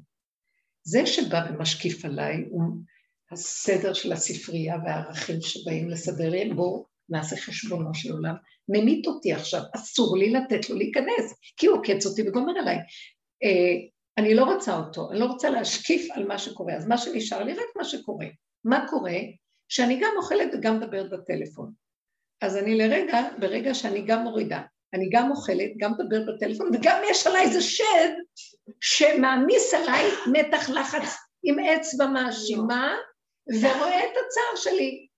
ואז אני אומרת לו, אתה יודע משהו, מכל המצבים שאני יכולה, אתך אני אפרק, זוז. מה שנשאר פה זה שאני אוכלת ומדברת גם בטלפון. אם אני משלימה ומקבלת, זה נהיה רגע ונגמר. זה משהו מאוד נדיר, כי הוא מגדיל לי את המציאות. הוא גורם לי לפרשנות ומשמעות והבנה והתרגשות, ואז יש לי חומרים שמשפיעים, משפיע עליי חומרים, והם מעציבים אותי, לא רוצה שמשפעו. גולם, מה אכפת לו? אז הוא מדבר בטלפון, וגם תוך כזה... לא, אני כבר מאכפת. מה רע בזה? שמעת? ירדנו בסדר הערכים של התרבות, שהשגנו מעמד, ואנחנו יודעים מה כל דבר במקום שלו. והגענו למקום שאנחנו מסכימים לקבל הכל איכשהו, רק בשם השם ובשום אופן לא שלא ייפתח לי המוח ויתחיל לדבר ולקשקש אותי בתודעת החיים פה. אז זה מהלך מאוד טוב, ומהמהלך הזה ראיתי איך הוא מתגלה.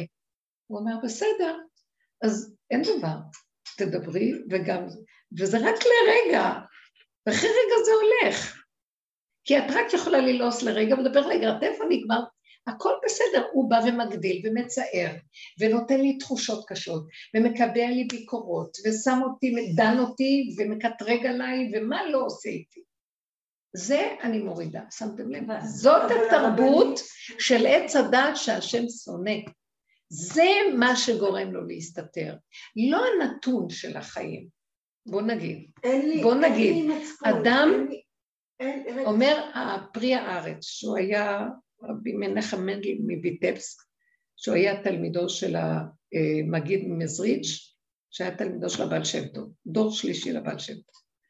והוא אומר ככה, בספרו פרי הארץ, אם נצייר אדם שעשה את הדבר הכי גרוע בעולם, רצח, והוא מוציא את הסכין והיא נוטפת דם, ואחרי רגע הוא מסתכל, הוא אומר, אני לא מתרגש, אני לא יכולתי אחרת, זה מה שאני, מחזיר אותה למקום, וסוגר את המוח לחלוטין, אומרת, לא יכולתי אחרת. זה מה שכרגע קרה, זה מה שהיה. הוא אומר, בשמיים יכולים, מוכנים לו את הכל, סוגרים. התמונה הזאת נסגרת, כי הוא לא דן ולא שופט, ולא נכנס למהלך של הקטרוג והשיפוטיות. זה דבר שהוא מאוד קשה לעשות, כמובן, זה ציור מאוד קל לצייר אותו, אבל אדם שעשה דבר כזה, מה? יכול למות באותו רגע. על כל מקרה, אם הוא חי בנקודה של השלמה ומוחלט, לא נותן למוח לקפוץ לו בכלום, ככה כנגדו גם יבוא המקום שזה יימחק. אז הוא אומר שבעצם כל הציוויים שלא תגנוב, לא תרצח לו, זה בעצם הם באים מתודעת עץ הדעת שהתפשטה, ועכשיו יש סכנה שהיא תתרום והיא תרצח ותעשה, אז חייבים להגביל אותה וחייבים להפחיד אותה וחייבים לתת לה את כל הדעת. אבל אם באמת האדם היה חי בגדר באותו רגע, קודם כל הוא לא היה הורג. זה לא הסתבר שהוא היה רצון. זה רק ציור כזה, כדי להמחיש לנו. ואז הוא היה נשאר בקטנה שיש רגע, והוא נגמר בעוד רגע, ונגמר, וכל רגע הוא משהו אחר, ואין לדון את הרגע על פי הרגע הקודם, ואין שום דבר בעולם. ושם, ברגע וביחידה של הזמן והמקום, מתגלה האור האלוקי האמיתי. לא מה שאנחנו סוברים לשיטתנו לפי השכל והסיפור שהוא מספר לנו, והידע וכל זה, שזה אחד ועוד אחד ועוד אחד. זה רגע, והוא מתגלה מהרגע הזה, זה האמת. זאת האמת ברגע. זה פחות העניין שאני אחר כך... מה הם רותחים? מספרת לעצמי, זה לא אכפת לי איך אני נראית. למשל, כואב לי הגוף. הגוף כואב לך כי המוח משגע אותך. לא, הגוף כואב לי, פיזית, כואב לי הגוף כי אני בריצה מטורפת, והנטייה שלי... אבל זה בדיוק הנקודה. אבל מה מריץ את הגוף? המוח. לא, כי המוח לא... כן. אין כזה דבר, הגוף לא רץ לבד. המוח אומר, אם מה אני אתפרנס, מה יהיה איתי? הוא ספר לו סיפור. ואז הגוף נבהל ורץ. הוא פוחד על הקיום שלו. ואז הוא משתעבד.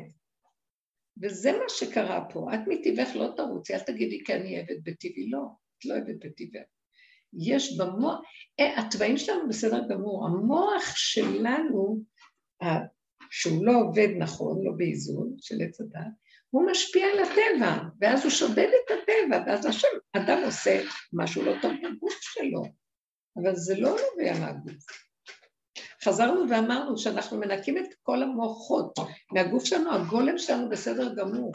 יש גולם שהוא תנועתי, ויש גולם שהוא לא תנועתי. אתם יודעים, יש כזה דבר, אתם רואים גולם שיש גולם שיושב, וזה בסדר גמור. ויש גולם שטק טק טק טק, זה לא יותר עובד מזה. את לא קולטת מה אני אומרת? זה הטבע שלו, והטבע בעצמו יש לו את ה... כוחות, את החיות לתת לו למהלך שלו. כמו שהשם נתן לי בטבע שלי, שאני במלכות לא ארצה שנראה. למרות שיש לי רגעים שאני כן, זה משהו שזה לא קשור לטבע עצמו, זה קשור שהמוח לא יבוא וישתלט ויחריב. עץ הדעת הוא השודד הכי גדול ששדד לנו את המידות ואת התוואים. ואת המציאות שלנו. כן, יש משהו גם שקשור למבצע, זאת אומרת, הרגע הוא נשאר רגיעות, כן? זאת אומרת, כן, יש פה איזה מצב שהוא בהוויה או בחוויה הפנימית של הגוף, של רגיעות, זה המהות של הרגע, של הרגוע, כן? עץ הדעת, חלק מהגניבה, אנחנו רואים את זה, זה המקצב ההולך ומתגבר בבחוץ. הוא גדול על עצמו, הוא גדול על עצמו. נכון. הוא מגדיל. גם בזמן, גם במקצב. כן, ואז אין את הרגיעות של הרגע. אני חושבת שהיא מתייחסת בהקשר הזה, אני גם מרגישה עכשיו שאת ההרצאה הזו שהייתי בה בעבר המון, כאילו היום הוא לא נותן לי להיות שם. הוא לא נותן.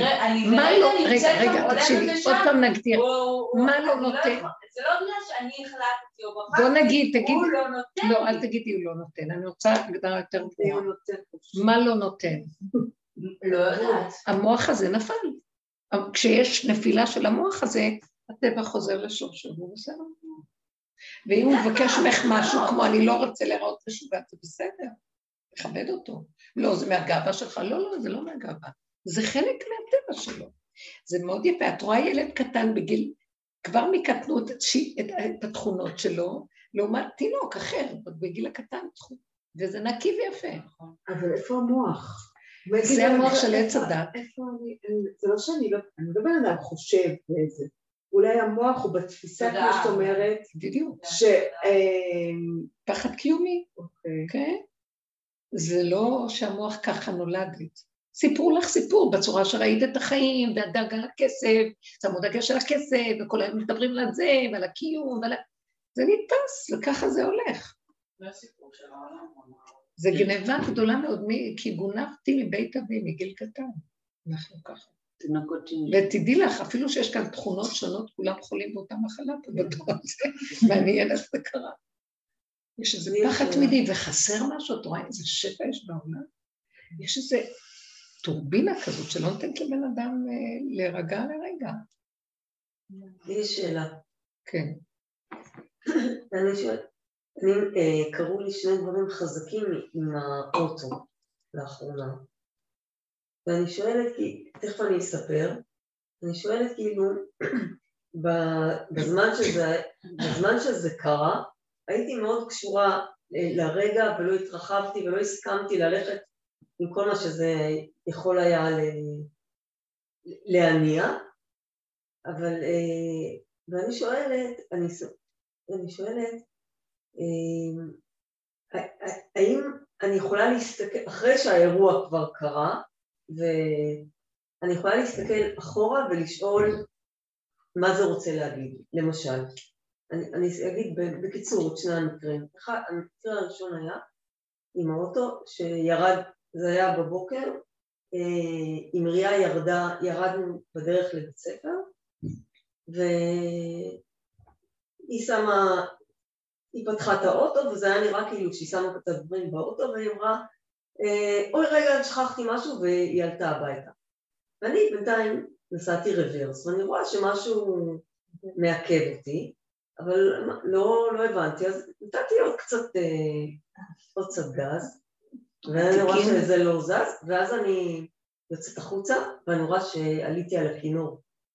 על מה? על הכינור. על הכינור שלה. כן, על הכינור. עכשיו, היא הייתה בדרמה, ואני הייתי מאוד, כאילו, סגרתי, אין אפשרות אחרת, אנחנו לא נתרחב על זה, והיא כאילו רצתה מאוד ללכת לרגש, ואני אמרתי לה, זה אם אני עכשיו אפתח את המוח, ואני אלך עם המוח שלי על האירוע הזה, זה יחסל אותי, כן, מאוד קשה. שום דבר, ככה והלכנו על. עכשיו, אבל אחר כך, כן עלו לי שאלות. בסדר, האירוע נסגר, וגם איך שזה נסגר ראיתי שעבר. למה? אני מבינה אותך. אנחנו מגיעים למקום שאני, הסכנה הכי גדולה בעולם זה שאני אפתח את המוח עכשיו. אני רק רוצה כל הזמן להישאב לרגע. לא, בסדר, אז אני שואלת. מה מועיל לי שאני רוצה לדעת? אם אני רוצה לדעת, אני אפסיד את גילוי האלוקות. לא. כי אני רוצה לדעת, יש תאוות הידיעה, כי אני רוצה לעזור במצב לראות מה הוא רוצה ממני. ולקראת הסוף, שאנחנו עכשיו אוחזים, אסור לנו להשתמש בשיטה הזאת מה הוא רוצה ממני, זה הוא בכבודו בעצמו עלה על הכינור. לכי תגידי לו מה תעשה ומה תפעל. אפשר להבין את מה שמדברת עכשיו? זאת אומרת, זה דרך אחרת עכשיו שלא נכנסים בכלל למה, כמה, איך, אולי, אבל לי, שזה חיים. שזה תודעת המוח, זה השאלות שלה, זה השפה שלה, ואנחנו באים ואומרים, לא רוצה להיכנס. עכשיו, זה היה יפה לשעתו, כי פחדת מהזה. יכול להיות שתחזור השאלה ותגיד, אז למה? אני לא רוצה לשאול יותר למה, אבל אני יכולה להגיד שיש כזה דבר. שאם פתאום יבוא לי מחשבה, מדוע זה קרה? אם באותו רגע לא קיבלתי את התשובה, אסור לי לנסות לחפש במוח, כי זה כבר מוח שנובר ומנסה באנליטיקה שלו להבין, לא רוצה את ההבנה, אנחנו בכוונה מאוד נזהרים ממנה עכשיו, כי זה, כל הגלות השתמשו בהבנה, זה היה המוח שהשתמשו בו, והירשות השתמשו, כל הגמרה מלאה בהבנה, הכל על פי ההבנה. אוקיי, אלוהים רצה להלך על הכינור. מסקנה, יעד, עניין, מה? אני לגמרי עם הדבר הזה, לגמרי עם הדבר הזה, ואני שואלת, נניח, עכשיו, הדבר השני שקרה לי, שהערוץ שלי באמת בתנאים אידיאליים, שזה קרה, כי זה קרה כשהאוטו נתקע, הוא נתקע בבית, ואחרי שסידרו אותו במוסך, זה הגיע עד אליי הביתה, והסכום היה סביר שהייתי צריכה לשלם, אבל עדיין, מה שהלך באוטו, זה עניין אותי, שאלתי מה, אז המחשב של האוטו הלך. היה צריך מחשב חדש. עכשיו, זה עניין אותי, כאילו, מה הלך באוטו. מה קרה שהבילה שעלית על הכינור? לא. זה משהו אחר. אז אני שואלת את עצמי, אוקיי. אז עכשיו אני אומרת, אוקיי, זה קרה, שילמתי את כל הכסף. למה את רוצה לדעת למה? אז זהו, גמרנו, וזה זה נגמר. גמרנו. אתם רוצות לשמוע לי? בואו ניכנס לרובד חדש. מה? תמרי, בואו ניכנס לרובד חדש. הרובד החדש אומר...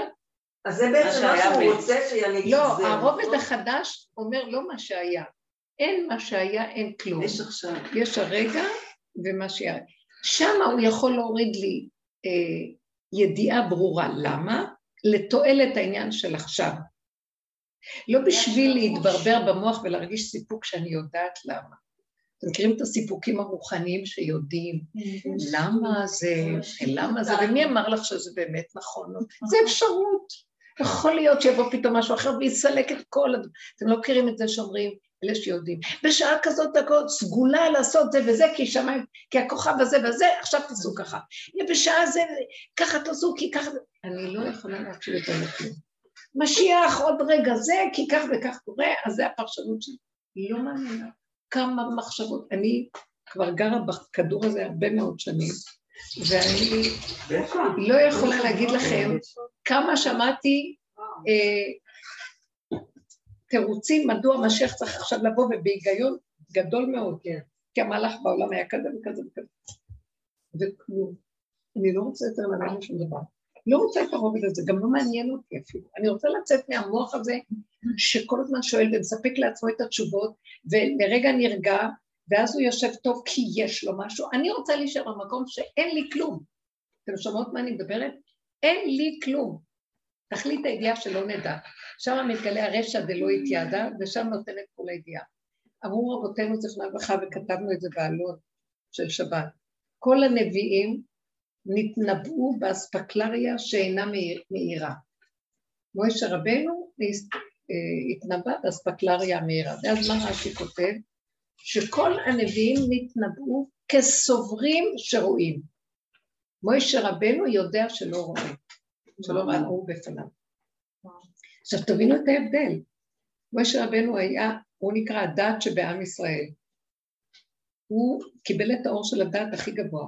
מאחר ובטיבו הייתה לו את הדת, והיה צריך לעבוד לפרק את הדת שלו לרסיסי רסיסים, שלא יישאר ממנה שום טיפה של אפילו איכי טיפצי של משהו של דמיון וציור.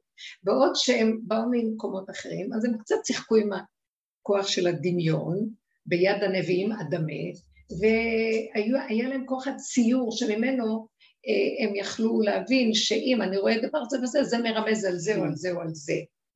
כמו שראינו שכתוב בנביאים, אתה רואה, מקל שקד, אני רואה, אני שוקד על דברי לעשותו. זה פירוש, זה דעת. פירוש זה דעת, זה עוד משמעות בתוך עולם עץ הדעת, שיש בו עולם נקי, שהוא נקי מהעולמות, אבל יש בו עדיין את הכלים של עץ הדעת. ואז הוא יכול לראות בכאילו. זה נקרא אספקלריה שאינה מהירה. משה רבנו אמר, אני בסכנה הכי גדולה. כל עבודתו הייתה לפרק את הדת, את הדת שהייתה לו מאוד גדולה, ואז הוא קיבל את הדת הכי גדולה. מתי? כשהוא ידע שהוא, אני לא רוצה לדעת כלום. לא רוצה לדעת, שמעת תשובה לעניין. לא רוצה לדעת. מה שאני רואה לדעת שלי, אני לא מאמין לדעת שלי. זה ברור לי, זה ברור לי. אז לא ללכת על הכיוון הזה, כי יש נטייה כזאת לאדם. זה ברור לי שאני לא מאמינה לדעת שלי, אני כאילו, כמו שאת אומרת, אני חוזרת על מה שאת אומרת, שאני פשוט לא סומכת על שיקול דעתי. זאת אומרת, ברגע שזה... אני הייתי רוצה להגיע למקום שלא יהיה אכפת לי אם זה ככה או ככה, מה אכפת לי לשאול אותה למה? למה? כי עוד אכפת לי. אבל יש דברים... אבל מה ההבדל בין זה לבין חוסר מודעות? חוסר מה? מודעות, מה שאת אומרת. יש הבדל. חוסר מודעות, יש לפני ויש אחרי. יש חוסר מודעות בעץ הדעת. אדם נמשל כבהמות נדמו. ואז באים, משכילים אותו, מעודדים אותו, נותנים לו השכלה, ידע, נותנים לו את המלחמה של היצר, ומלחמת הדעת, ואז יאמרו המושלים בו חשבון, חשבונו של עולם, זה לא הפקר העולם, וכל מה שם. אז הוא מתחיל לקנות ידע, כי הוא היה קודם כבהמות נמשל, נדוק במשל.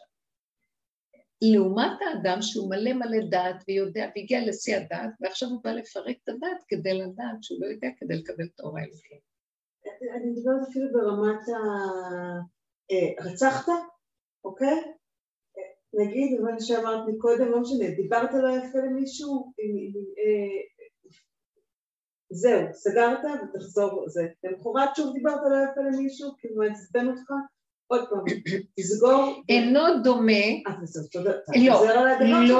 לא, את באה ממקום לא אותו דבר, לא פייר. אינו דומה אחד שהטבעים שלו מובילים אותו בתוך קלקול עץ הדעת, והטבעים התעקמו לו והוא יוצא ככה, לאדם שעבד, עבד, עבד, עבד, עבד, ומה שלא עבד, הוא חזר לאותה נקודה שפתאום יכול לצאת לו. האדם הזה כבר, המסקנה שלו תהיה אחרת מהאדם הזה. האדם הזה ייכנס לייאוש ויתחיל לקלל באלוקיו, לא יודעת מה, והאדם הזה יגיד, אוקיי, אין תקנה, רק לסגור את המוח, ובשום אופן לא לתת ממשות. אז האדם הזה לא יהיה ברשות עצמו יותר, על מנת שהוא ידון את עצמו. גם אם יצא לו משהו, אז הוא יגיד, ככה הגולם דיבר, כי ככה עכשיו. הסיבה הובילה אותו. וגם אדם כזה, ישמרו עליו לא לפגוע באנשים, בגלל שהוא עשה כל יכולתו, והוא באמת לא רוצה לפגוע. אבל למה נותנים לו את הנפילה? כדי שהוא ידע שהוא לא יכול, רק כוח אחר יוכל לעזור לו. אז הוא חייב לחבוט אחרי ככלות הכל, את כל מה שהוא לא עשה, את הנפילה, לא על מנת שהוא יגיד, טוב, אין לי כבר כוח. על מנת שהוא ידע שעכשיו הוא נזקק למשהו אחר שיכנה לרמה אחרת של גילוי אלוקי בעולם. הוא צריך כבר את האלוקות, והטבע לעולם לא יוכל להחזיק את המוסר של העולם. אתם רואים? אחרי כל כך הרבה ידע, ואנשים צדיקים הכל שומעים דברים שקורים. כי יש כאן מסקנה גדולה ששמעה, אתם סומכים על האיפוק שלכם, ועל התורה שלכם, אתם סומכים על המוסר שלכם, והבג"ץ סומך על הנאורות שלו, ותראו לה, העולם לא נראה הכי נאור במהלכים הגבוהים של הממשל. אז זה הכל דמיון. בעוד זה שעבד באופן פרטי, הוא ידע זה דמיון, ואז הוא יחפש, הוא יחנה שיש משהו אחר מעבר לזה, בעוד הם ימשיכו להצטדק ולהגיד, או שהם התייאשו לגמרי, או שהצטדקו ממה שאתם מבינה ממה. זה התנועה של עץ הדת בטבע, או נופלים ונשברים, או מתגאים ונכסים. וזה מהלך אחר, מה שאת מתארת עכשיו. זה לא אותו דבר. אני רוצה לשאול. האדם הזה הוא משגח, בכוונה מפילים אותו כדי שיגיע לשפלות בפני כוח חדש. אני קולטת על עצמי כמה חסרת סבלנות מאיתי. לסביבה שלי. אז למה את לא קוראת לזה שהגולם הוא גבולי, והוא חסר סבלנות? ועל כן, מאחר והוא גולם, זה כבר לא התודעה של עץ הדת, אלא הגבוליות של הקצה שלו, אז שלא הביא את עצמו למקומות שלא מתאימים, ויחנה. באים אליי. באים אלייך? באים אליי. אז אם באים אלייך, תפתחי את הפה ותגידי לו, אבא, אני בסכנה, אתה מביא את האנשים, על מנת שאני אפתח את הפה, על מנת שתתגלה ותעזור, ואם לא, אז אל תבוא אליי בטענות, כי אני לא יכולה. הוא רוצה לשמוע את המקום הזה, זה הפנייה כבר לגורם שהפנים שלנו כבר מופנים אליו, זה כבר לא העולם. אז מה אני אגיד, הייתי אומרת לו, אמא, אחרי שעליתי על הכינור ו... מה יש להגיד? תודה שלא חס וחלילה עליתי על הבית שלי. נהיה רבנית לנו. רגע, אני לא יודעת מה לענות. אני שואלת, שמה? לא, אני אומרת, אז... למה זה קרה לי בכל אופן? לא, בכל אופן, אוקיי, עשיתי את הפעולות שהייתי צריכה לעשות, ובסופו של נגמר, ואני לא... איך שאת נהגת מיד בהתחלה? אני כאילו, זאת אומרת, כל הדיאלוג שהמוח מנסה ליצור איזה של דיאלוג, אז כל הדיאלוג שיש לי להביא זה, אני לא מוכנה להיכנס לדיאלוג. נהדר, עשית את זה. זהו. אז למה אחר כך הוא עוד פעם עולה? כי זה כבר... לא, למשל היום חשבתי שהקטע היה, שעליתי על נסעתי ריברס, הכינור נשבר, והעטיפה שלו, התיק, לא קרה לו, הוא קצת התעקם, אבל לא קרה לו יותר מזה.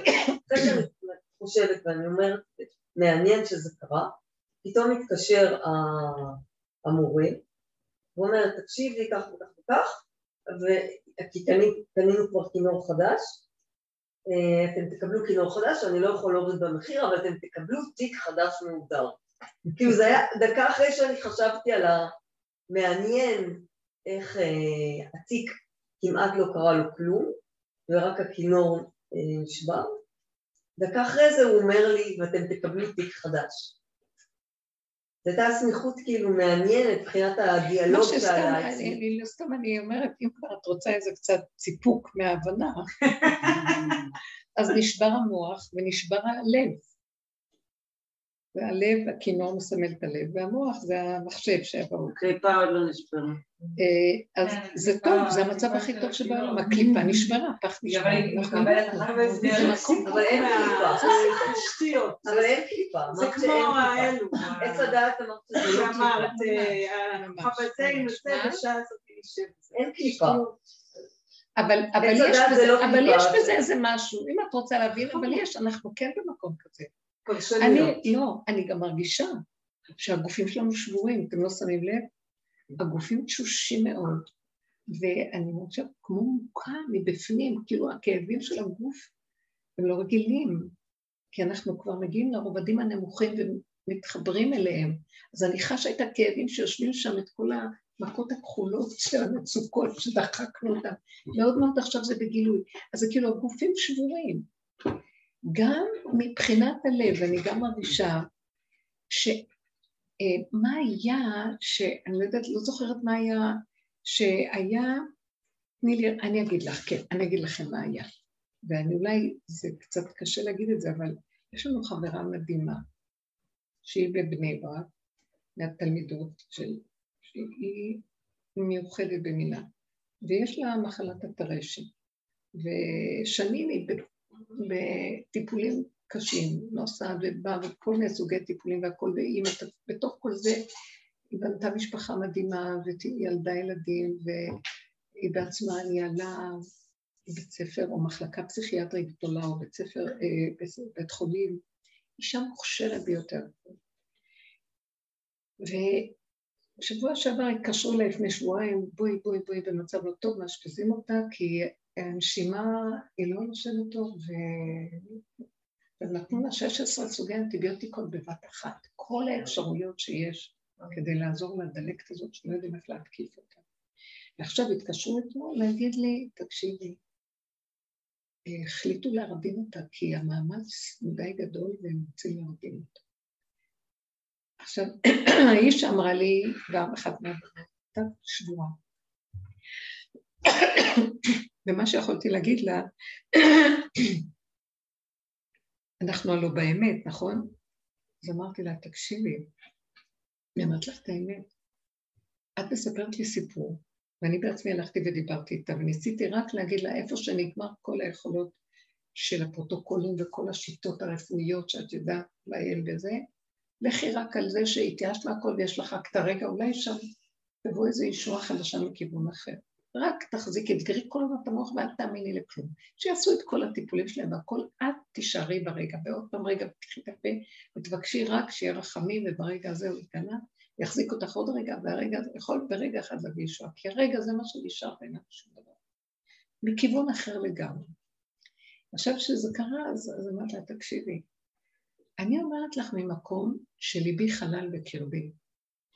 אין לי לב, כך אמרתי לה, זה בקשר לכינום, אין לי לב, הגוף שלי מאוד חלש, אמרתי לה, ואין לי לב, מת לי הלב, ליבי חלל בקרבי, אני לא בצער, כי היא סובלת כל כך, וכל מה שיכולנו אנחנו נסים לעשות, הלכתי שם, חיזקתי אותה בדבר הזה, וכל משולחת לה כאלה, להתחזק בנקודה,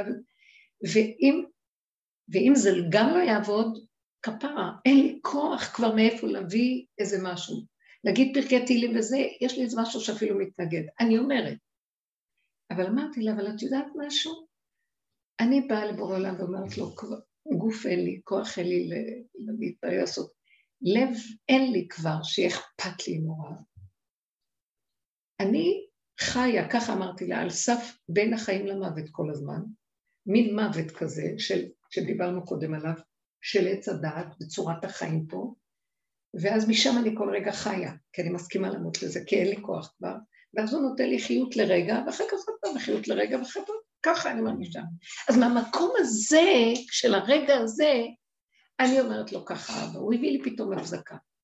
יש לה ילדים קטנים. אם היא צידה שתלך, בגלל שסבל של חיים כאלה לא שווה, אבל הם עוד קטנים ורוצים אימא, אז אל תיקח אותה, וגם אם אתה מחזיר אותה שהיא תהיה אימא, כדי שיהיה להם אימא, כי זה אכזרי לקחת להם את האימא, אז שהיא תהיה בריאה לגמרי, כי אי אפשר להביא אימא חולה. זה מה שאני יכולה להתפלל, וזהו, שמעת? זה מה שביקשתי, זה מה שיכולה להגיד לך. ואמרתי לזאת שדיברתי איתה, ועכשיו אחרי שהתפללתי, אני יודעת שזה מה שנשלח, שיגרתי, זה צריך להגיע, זהו, אין לי מה לעשות. והרגשתי, לזה רציתי להגיד, איפה אני עומדת במקום שאני אומרת לכם את כל האמת. הלב שלי לא מכיל, אלא אם כן לרגע הוא היה פותח לי והיה לי רחמי עולם. לא היה לי. לא יכולתי מאיפה לגייס כל כך הרבה שמועות, כל כך הרבה אני שומעת כל היום, כל כך הרבה אנשים, כל כך הרבה... והדרך הזאת גמרה לי את המציאות של מה שנקרא הכלים של עץ הדעת, להתרגש, ומתוך זה לעזור ולעשות. אז מאיפה אני כן יכולה לעזור? הבזיק לי איזה רגע מחשבה, השתמשתי בה ואמרתי ושלחתי, וזה מה שאני יכולה, לא רגע יותר, זהו. אמרתי לו, זאת האמת שלי? זה כמו ואז באותו רגע אמרתי לה, ככה אני קלטתי שמשה רבנו מתפלל על מרים, אנא כל רפאנה והלך. בעניין של הצהרת שאהרון מבקש לנו שיתפלל על מרים. אנא כן לפנה לה.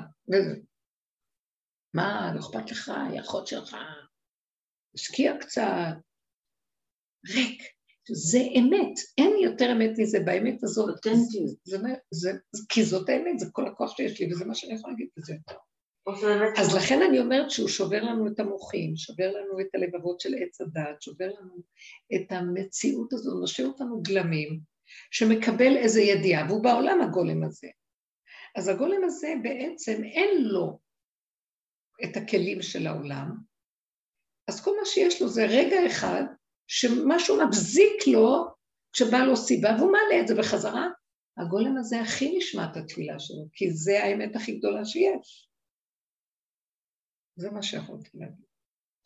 אז אמרתי, אם היינו באמת מסכימים לגלמים שלנו, מנקים את המהלכים שהעולם נמצא, ונשארים בגלמים ומסכימים, לא פותחים את המוח, מה שהיה יוצא מהפה שלנו היה פועל, ועושה ישור, ונקבל לזה.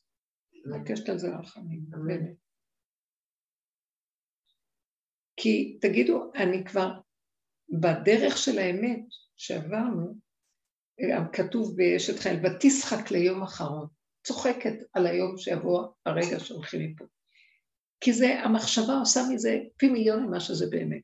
מה שזה באמת, רב אושר היה אומר, יוצאים מהדלת הזאת, נכנסים מהדלת אחרת. אז הגופים משתנים, זה לא משנה. נכון. זה אדם שכל הזמן עבד, ופרק ותיקן, והשאיר את הכל, חזר לשורש של הכלום, אז כבר הפחד מהדבר הזה נעלם, וכבר נשאר רק איזו עובדה קיימת, אמרו לי ככה, אני עושה ככה, זה ככה, אני עושה זה, וזהו. בלי דעה, בלי הבנה, בלי פרשנות, בלי... זה גאולה. כי האדם הזה, בגולם הזה, פתאום יכול, הפרפר מתפתח אצלו, להתגלות איזה הערה, והפרפר יש לו חיים קצרים, אז הערה באה לזמן קצר, ונגמר. הגולם מקבל שרק זמן קצר, לא מתעלק, זה לא מזה, לא הלך לי, לא הלך לי, עץ הדעת בוכה כל היום. איפה האורות שהיו לי, וכל היום מחפש אורות. ואנחנו לא מחפשים אורות בכלל, לא מעניין אותי אורות. ואז האור שיודע שלא מחפשים אותו ולא רצים אחריו, פתאום מתגלה, כמו בשיר השירים. כל דודי דופק, פתחי לי. קמתי אני לפתוח לדודי, דודי חמה כבר. אז כל המשחק הוא כזה, הוא מתחיל איתי, אני רצה אחריו ובורח לי. עוד פעם, ועוד. אני לא עודפת אחריך יותר נמאס לי. אתה יודע מה הגולם אומר? הנה אני, אתה רוצה? הנה אני פה. גם לא אכפת לו אם כן או לא. יש משהו של גאולה שם. בואו נתחיל את הגאולה משם. אתם לא מבינים שעל זה בדיוק התיישב האור? הוא יבוא לראות למה לא רודפים אחריי. אבל בפועל לא להשתדל לשנות שום דבר. מה שבכל זאת? ובכל זאת, מה? תגידי דוגמה, מה? בן אדם שמאשן, אני מאשן. אז אני לא אשתדל, ואני ככה, וזה מבחינתי שיא הגבוליות שלי, אני לא אוהב את סיגריה, וזה הרצה, וכל הדרך והכל רלוונטי, בעצם לא להתאמץ גם על זה. אני אגיד לכם, אנחנו כבר לא עובדים ככה, שנים עבדנו, ניסינו, ראינו שמה שאמרנו, מה שאני לא עושה, זה חוזר. כן. ההתמכרות אחרי כמה זמן חוזרת, שוב, עוד פעם ועוד פעם. יש משהו שעייף מהשיטה הזו, על להתגבר ולהילחם. לגמרי. אז כשאנחנו מפסיקים לרצות להתגבר ולהילחם, ואז אני אומרת לו, זה הגבול שלי, אתה יודע משהו? במילא, על מה אני נלחם? כאילו איזה חיים כבר יש פה שכדאי להילחם עליהם. אני מרפא, חי את הנשימה שלי. ריבונו שלנו, תגאל אותי מהמציאות הזאת, תיכנס אותה ותעשה כאן את הפלא שלך. אני לא יכול. אדם השם מזמן.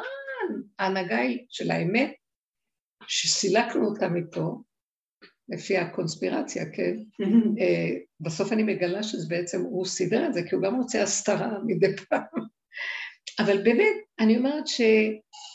אני אומרת לו, אני לא יכולה יותר, אומר, מזמן חיכיתי ללא שלכם, לגבול שלכם, תרגעו. אני בראתי את העולם שהכל יגיע עד אליכם בכבוד בלי מאמץ. אתם בחרתם להיות עבדים, לתוך המציאות שלכם. אנחנו הבאנו את עצמנו להיות משועבדים לפרעה, לא היינו חייבים. אז המהלכים של הכסילות שלנו גורמים לנו. אז שאני קולטת שאני כסילה, מה שאני לא אעשה, ואני אתגבר, אני בזה מזינה את הכוח שמתנגד לי להמשיך להתנגד לי, כי זה יונק מזה וזה יונק מזה. הצדיק נלחם על הרשע, הרשע מקבל פי 3 כוח להכניע את הצדיק, וזה גם שאומרים לנו חז"ל, שנתפלל על יוסף הצדיק, שארמילוס הרשע לא יהרוג אותו. כי יוסף הצדיק שונא את הרשעים, ואז הרשעים קמים להרוג אותו. כמו שראינו שהרגו צדיקים. אז אני אמרתי, לא, אני לא רוצה לסנוע שום דבר, זה הכי קשה. מצד אחד. מצד שני, המקום שאנחנו מדברים זה מין נוטרה, לא רוצה להתנגד לעצמי כלום. ולמה אני כל כך נמכרת לדבר הזה? אז אני רואה שאני עם ילדות כאובה, מבועלת, מחוסה, דרך זה יש לי קצת את זה אחיזה שאני חיה, ואני מפחדת לאבד את זה. תגידי את כל זה לבוא עולם, דברי בינך לבין עצמך. אז זהו שאני אפילו לא חושבת את זה, מרוב שאני כאילו... לא, אז כן. זה מצב, אני לא... זה ייאוש, זה ייאוש. לא, למה? אני לא חושבת שזה אפילו יזיק לי. אני באמת לא חושבת שזה אפילו יזיק לי. רגע, מאיזה מקום הגעת למקום הזה? ניסית לעשות איזה עבודה עם זה או שכלום? לא, עכשיו אני אפתח טיפה את המוח, ואז אני יודעת, רגע, זה מזיק. זה הדוגמה שהיא סיפרה על האנשים שעושים אותו דבר כמו אלה שעבדו, אז מה ההבדל ביניהם? לא, לא מתאמצת על זה. אז למה את שואלת, בדיוק? אבל הרי ידוע באיזושהי מידה, כי רציתי לתת דוגמה שלא הייתי לתת בפורום גדול, אבל נתתי את הדוגמה הזו, כי זה היה דומה. זה לא מפנה לי. אומרים שזה לא טוב. אומרים מי שאמר לך אומץ שהיא לא... אוקיי, אבל יש לסגור את המוח מכל הזה, אבל זה יכול להיות כבר באמת בבחינת שיגעון לשחק אותה על דברים שהם לא... אז שזה יפריע לך, אז זה יפריע לך, ואז תעשי משהו. אם זה לא מפריע לך, זה לא... אז זה מה שאני שואלת, אם זה רלוונטי על הכל, על כל דבר. על כל דבר ש... אני אגיד לכם, יש כאן איזה משהו שאת מדברת, אז אני אומרת לעצמי, תקשיבו, אנחנו כאן עשינו עבודת מחץ, מחצנו את עצמנו, והגענו לאותו מקום איפה שאת, אז אינו דומה לאדם שלא עשה את עבודת מחץ, והוא עומד ואומר, מה רע בזה? אז אני יכולה לסווג אותך במקום כזה, שאחרי שכל המהלך הזה שעשיתי, נותרו, מאיפה אני אגיד לה, תתחילי, לא רק להגיד לה, להתחיל, אין לי כוח, היא כל כך תשושה, אז אני יכולה לקרוא לך, אתם זוכרות את הדוגמה שאמרנו? וגם אני יכולה להיות כמוך לרגע, זה לא שאת כזאת ואני כזאת, יש רגעים אצל כל אדם, ואז אני יכולה לקרוא לזה, ריבונו של עולם, תעשה בזכות זה שאלה עבדו וזה, ועכשיו הדור עייף, ואין לו כוח, כפרה, תפרגן לכל העולם, תשלח לו איזה יום של רפואה, מה אתה מחפש? לא מספיק אלה שמתו על זה, רבו שהיה אומר, תנו לי 10 כאלה, ניגל את העולם. משמע שלא, כולם צריכים לעשות כל העבודות האלה, די. זה כמו שאני לא עשיתי, קיימתי מצוות כל השנים. ודרך כלל שקיימים, אז יש לך גם זכות, כן? אז תוריד את זה, עכשיו אני פה. לא, אבל אני לא רוצה להגיד כלום, דעו לכם, שמגיעים לגוע במידות ומיישרים אותם, שם אני יוצאת התורה, תורה שבעל פה, היא נמצאת בישרות המידות, ותדעו לכם, כשהמידות ישרות, אז האדם מקיים מצוות בלי שהוא ידע, הוא מתחבר למצוות, חוקות הבריאה, כי הוא מכבד המידות ישרות, המידות הישרות זה התכלית של הכל, אז כמו שאברהם אבינו לא קיבל את התורה, ועבודתו הייתה לא בתורה כמו שהיום אנחנו יודעים, המידות הישרות שלו, והשכל שהוא עבד עליו ליישר אותו, כמו שאנחנו עובדים פה, זה זיקה לו שהוא קיים את התורה, ממש. כל המצוות המרוחד זה לא קיים בלי שהוא, שנקרא לזה בשם כזה או כזה. אפילו שבותי מהתורה קיים. דברים שהתורה, שחכמים אוסרים עלינו בשבת עשו, מטעם מדי רבנן. ואנחנו לא רוצים לעבוד פה על השכל ועל המידות. בדיוק, עכשיו יבוא דור כזה, יבוא דור כזה שלא רוצה לעבוד על כלום, יאללה. מה זה יבוא? כבר הגיע. כבר הגיע, מה זה יבוא? הוא הגיע, הצדקת, אני נכנס. אז ראיתי את כל הבנות היקרות הקטנות האלה, ראיתי את כל הבנות הקטנות האלה על הבמה, כולל הנכדה שלי, והנכדה עלתה על כולן, אני אוכל להגיד לכם. הם עושים תנועות וזה, וכי אמורות ככה, והיא עושה ככה. הכי אמיתית, הן גמורות מהן. אחרי רגע נמאס לה, אז מתחילה לרחב ולעשות תורות אחרות למה שכולם עושים. זה מקסים. ובסוף המורה אמרת לנו, היא קצת מרחבת, כן? אמרתי שתישאר שם. מה יש לה לעשות פה? היא רואה שקלטה אליה הרעה פה, אז היא הולכת לעולם אחר, מה יש לה לעשות? חבודה. מה אתה מצחק בזה? ממש מתחק. הדור הזה כבר הגיע, לפחות אצלנו. כן, ברור. יש באמת, בהחלט, שהם יודעים כבר שלא, הם יודעים שחבל להתאמץ, חבל זה... באים ליהנות וזהו, צודקים. זה כל הדברים. מהחיבור להשם. אל תתני במוח פרשנות שזה מזיק. זה מה שעכשיו אני גם רואה. שיכול להיות שאני אעשה איזה משהו במוח, יגיד לי, וואו. לא ישנתי נורא יפה בבוקר. לא חייב מציאות שפך. לא חייב, אני לא ישן ואני לא אהיה עייפה. חצי שעה של שנה גם יכול להיות טוב. זה, האחד עוד אחד של המוח מתחיל לפעול, ושאדם לא ישב שם, והוא יראה שהדברים מסתדרים, וזה בסדר. להתנגדויות. כן. שם התגלה החוק החדש, שאפילו ואף על פי כן, ואפילו האחי, וזה יהיה גם בלי כלום, שזה לא יהיה משנה. מישהו יאמר לשמן שידלוק, יגיד לחומץ וידלוק, והתכונות לא יהיה, כתוב.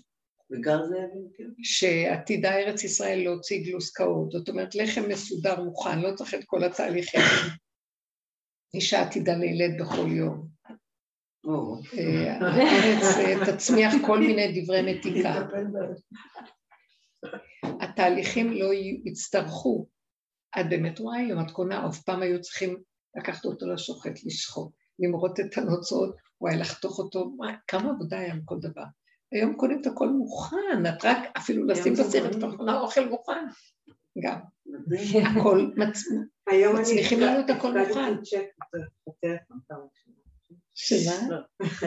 הפקדתי צ'ק מהפלאפון, לא הייתי צריכה ללכת לבנק. יאללה, אני אנסה את זה. אני מצלמים. אני לא בעולם. לא, הן אומרות שהן עושות את זה כבר שנים. אני לא. סבלת כל מה שקשור ל... לא, סבא, לי, אין לי מושג, כאילו, סליחה. אבל הוא עושה את זה שנים. אז אני לא עושה. כך אם עשי היום עשיתי. נעלייך. אז רק נחזור לנקודה הבסיסית שעליה רק פשוט המוח של עץ הדת חייב להיות סגור. זאת אומרת, זה לא הוראה של עבודה, כי פעם עבדנו על זה גם, אבל בתוך המוח זה הסיזיפיות הכי גדולה. מוח שעובד על עצמו לסגור את המוח. זה הכי קשה במוח. עמדנו מזה.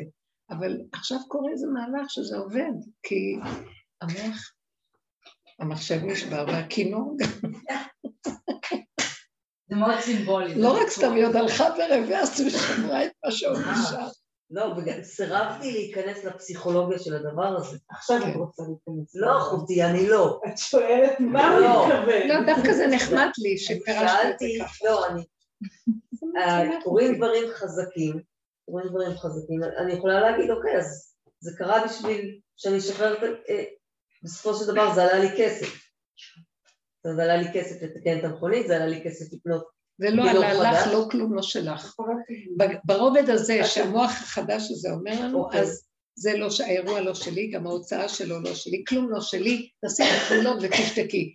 הבן אדם מתחיל לחיות, ותדעו שככה זאת האמת, רק אנחנו מספרים לעצמנו סיפורים בתוכנית שלנו פה.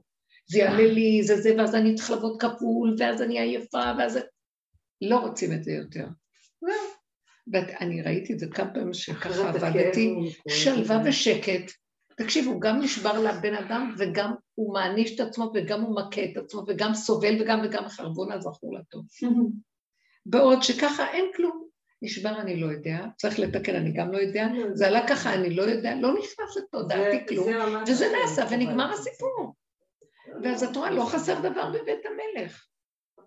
יש משהו נפלא שמראה לנו שכאן הכל במלא זורם ופועל מעצמו. למה אתם מכניסים את החשבונאי הזה, המחשב הזה שישבר? עד דלא ידע. עד דלא ידע, בדיוק עכשיו. וכל התפיסה המפולספה לא שייך. איזה דרך קיבלנו? אוי, תענו, כמה אנחנו להודות להשם. אבל עבדנו, נתנו. וגם שעבדנו, היום אני מודה, זה היה מתוק לנו גם.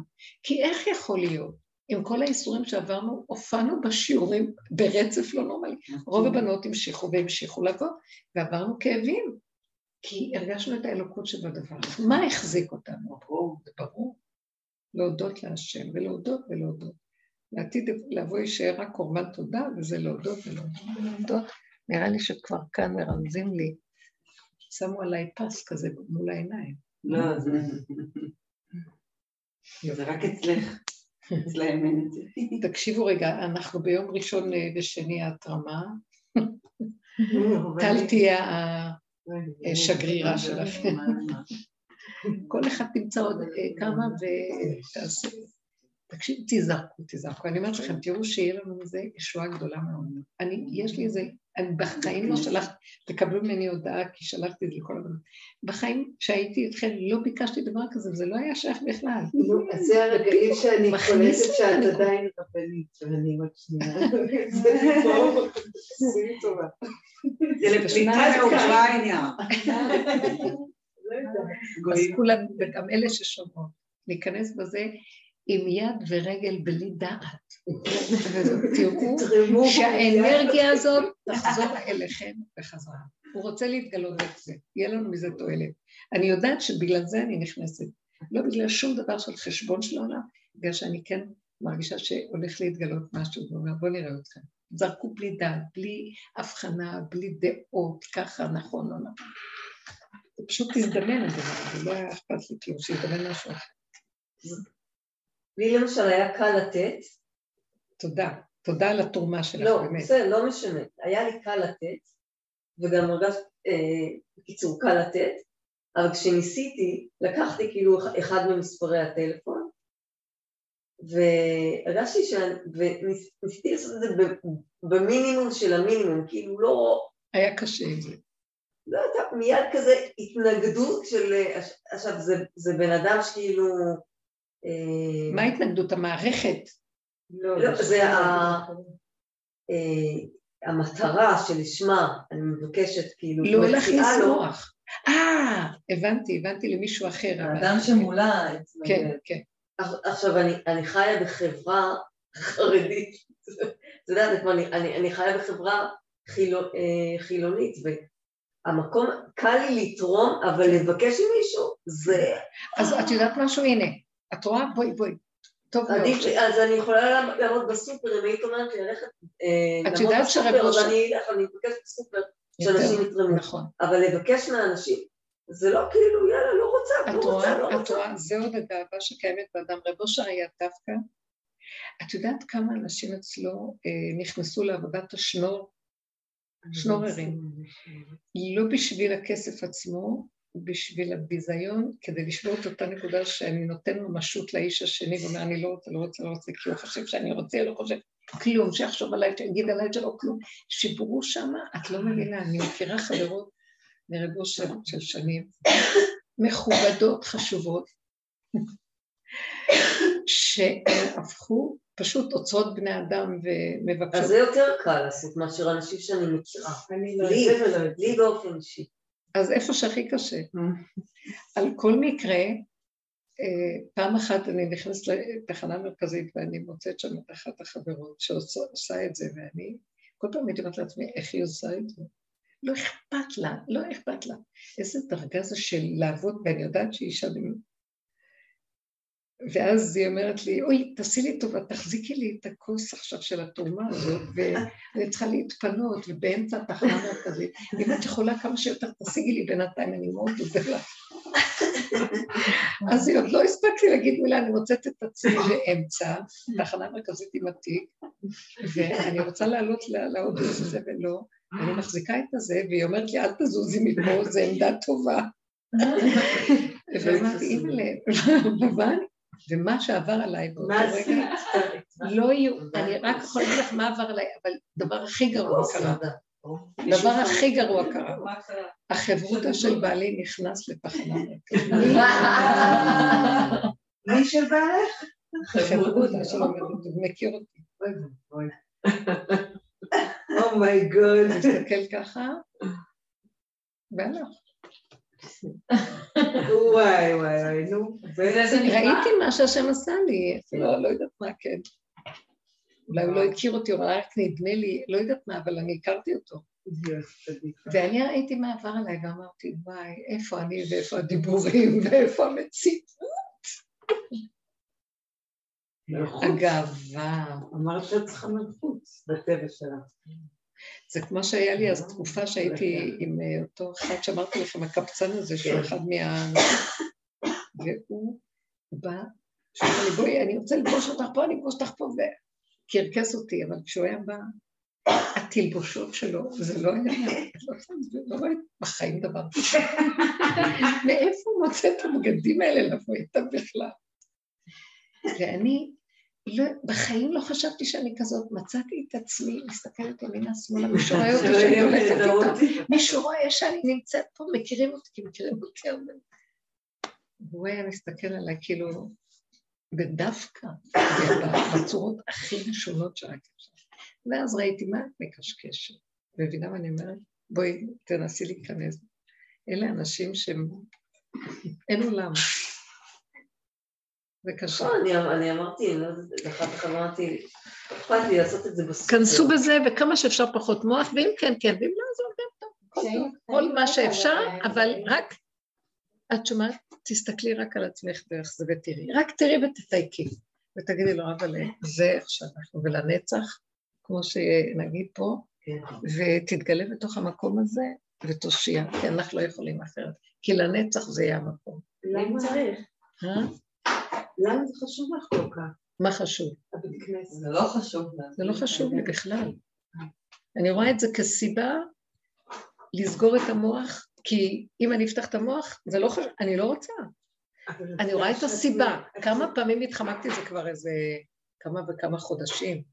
התחמקתי ומכל הכיוונים, ואני רואה שהשם, אני רואה שזה השם, מכל הכיוונים רק מכניע אותי, וגם אומר לי, לך איתם, עמדי מול הבנות ותבקשי. בחיים לא ביקשתי מכם, לשום דבר. עכשיו חכי, ואני עומדת מול הבנות בכנס ומתבזה. וואי וואי, למה את עושה את זה? יש לך מוח של טבע, יש לך משהו בטבע חזק שאת לא קולטת מעניין. אם את שואלת למה, אז את רוצה תשובה של עץ הדעת, ואני באה להגיד לך שככה הוא רוצה, תיכני כי ככה וזהו, מוכנה? אז אני צריכה להישחט בזה ולפעול מזה ולהשתגע וככה תרצי, בלי תשובו. זאת הסיבה? כן, אני רוצה להתאמן, לתרגל את זה, אני לקחתי את זה כסיבה להתאמנות, ואני רק רוצה להגיד לכם שזה רק מתחיל.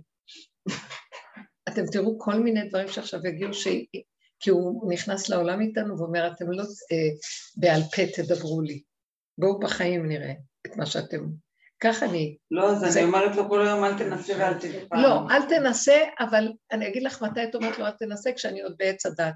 כשאת נכנסת למקום הזה, זה לא ניסיון, זה לא כלום, תעשי וגמרנו. אל תקראי לזה שם ניסיון, אל תקני את זה פרשנות, ולא למה, ולא כמה תעשי וזהו.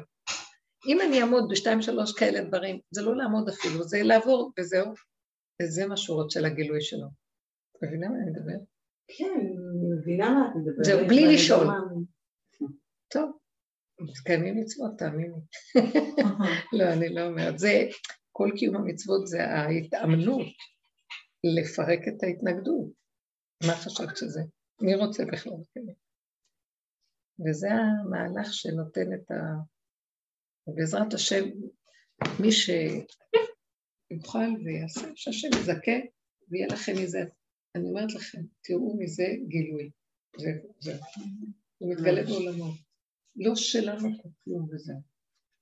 בואו נגיד שאתם תבואו מחר, תגידו לי איזה משהו, אני אשמע. בגלל שאני רואה את זה כסיבה בשבילי, לא לתת דעת וזה, מה קשור, לא קשור. תעשו את נקודת האמת שאתם יכולות שם לעשות, ודרך זה תתקדם. טוב. תודה רבה. תודה רבה.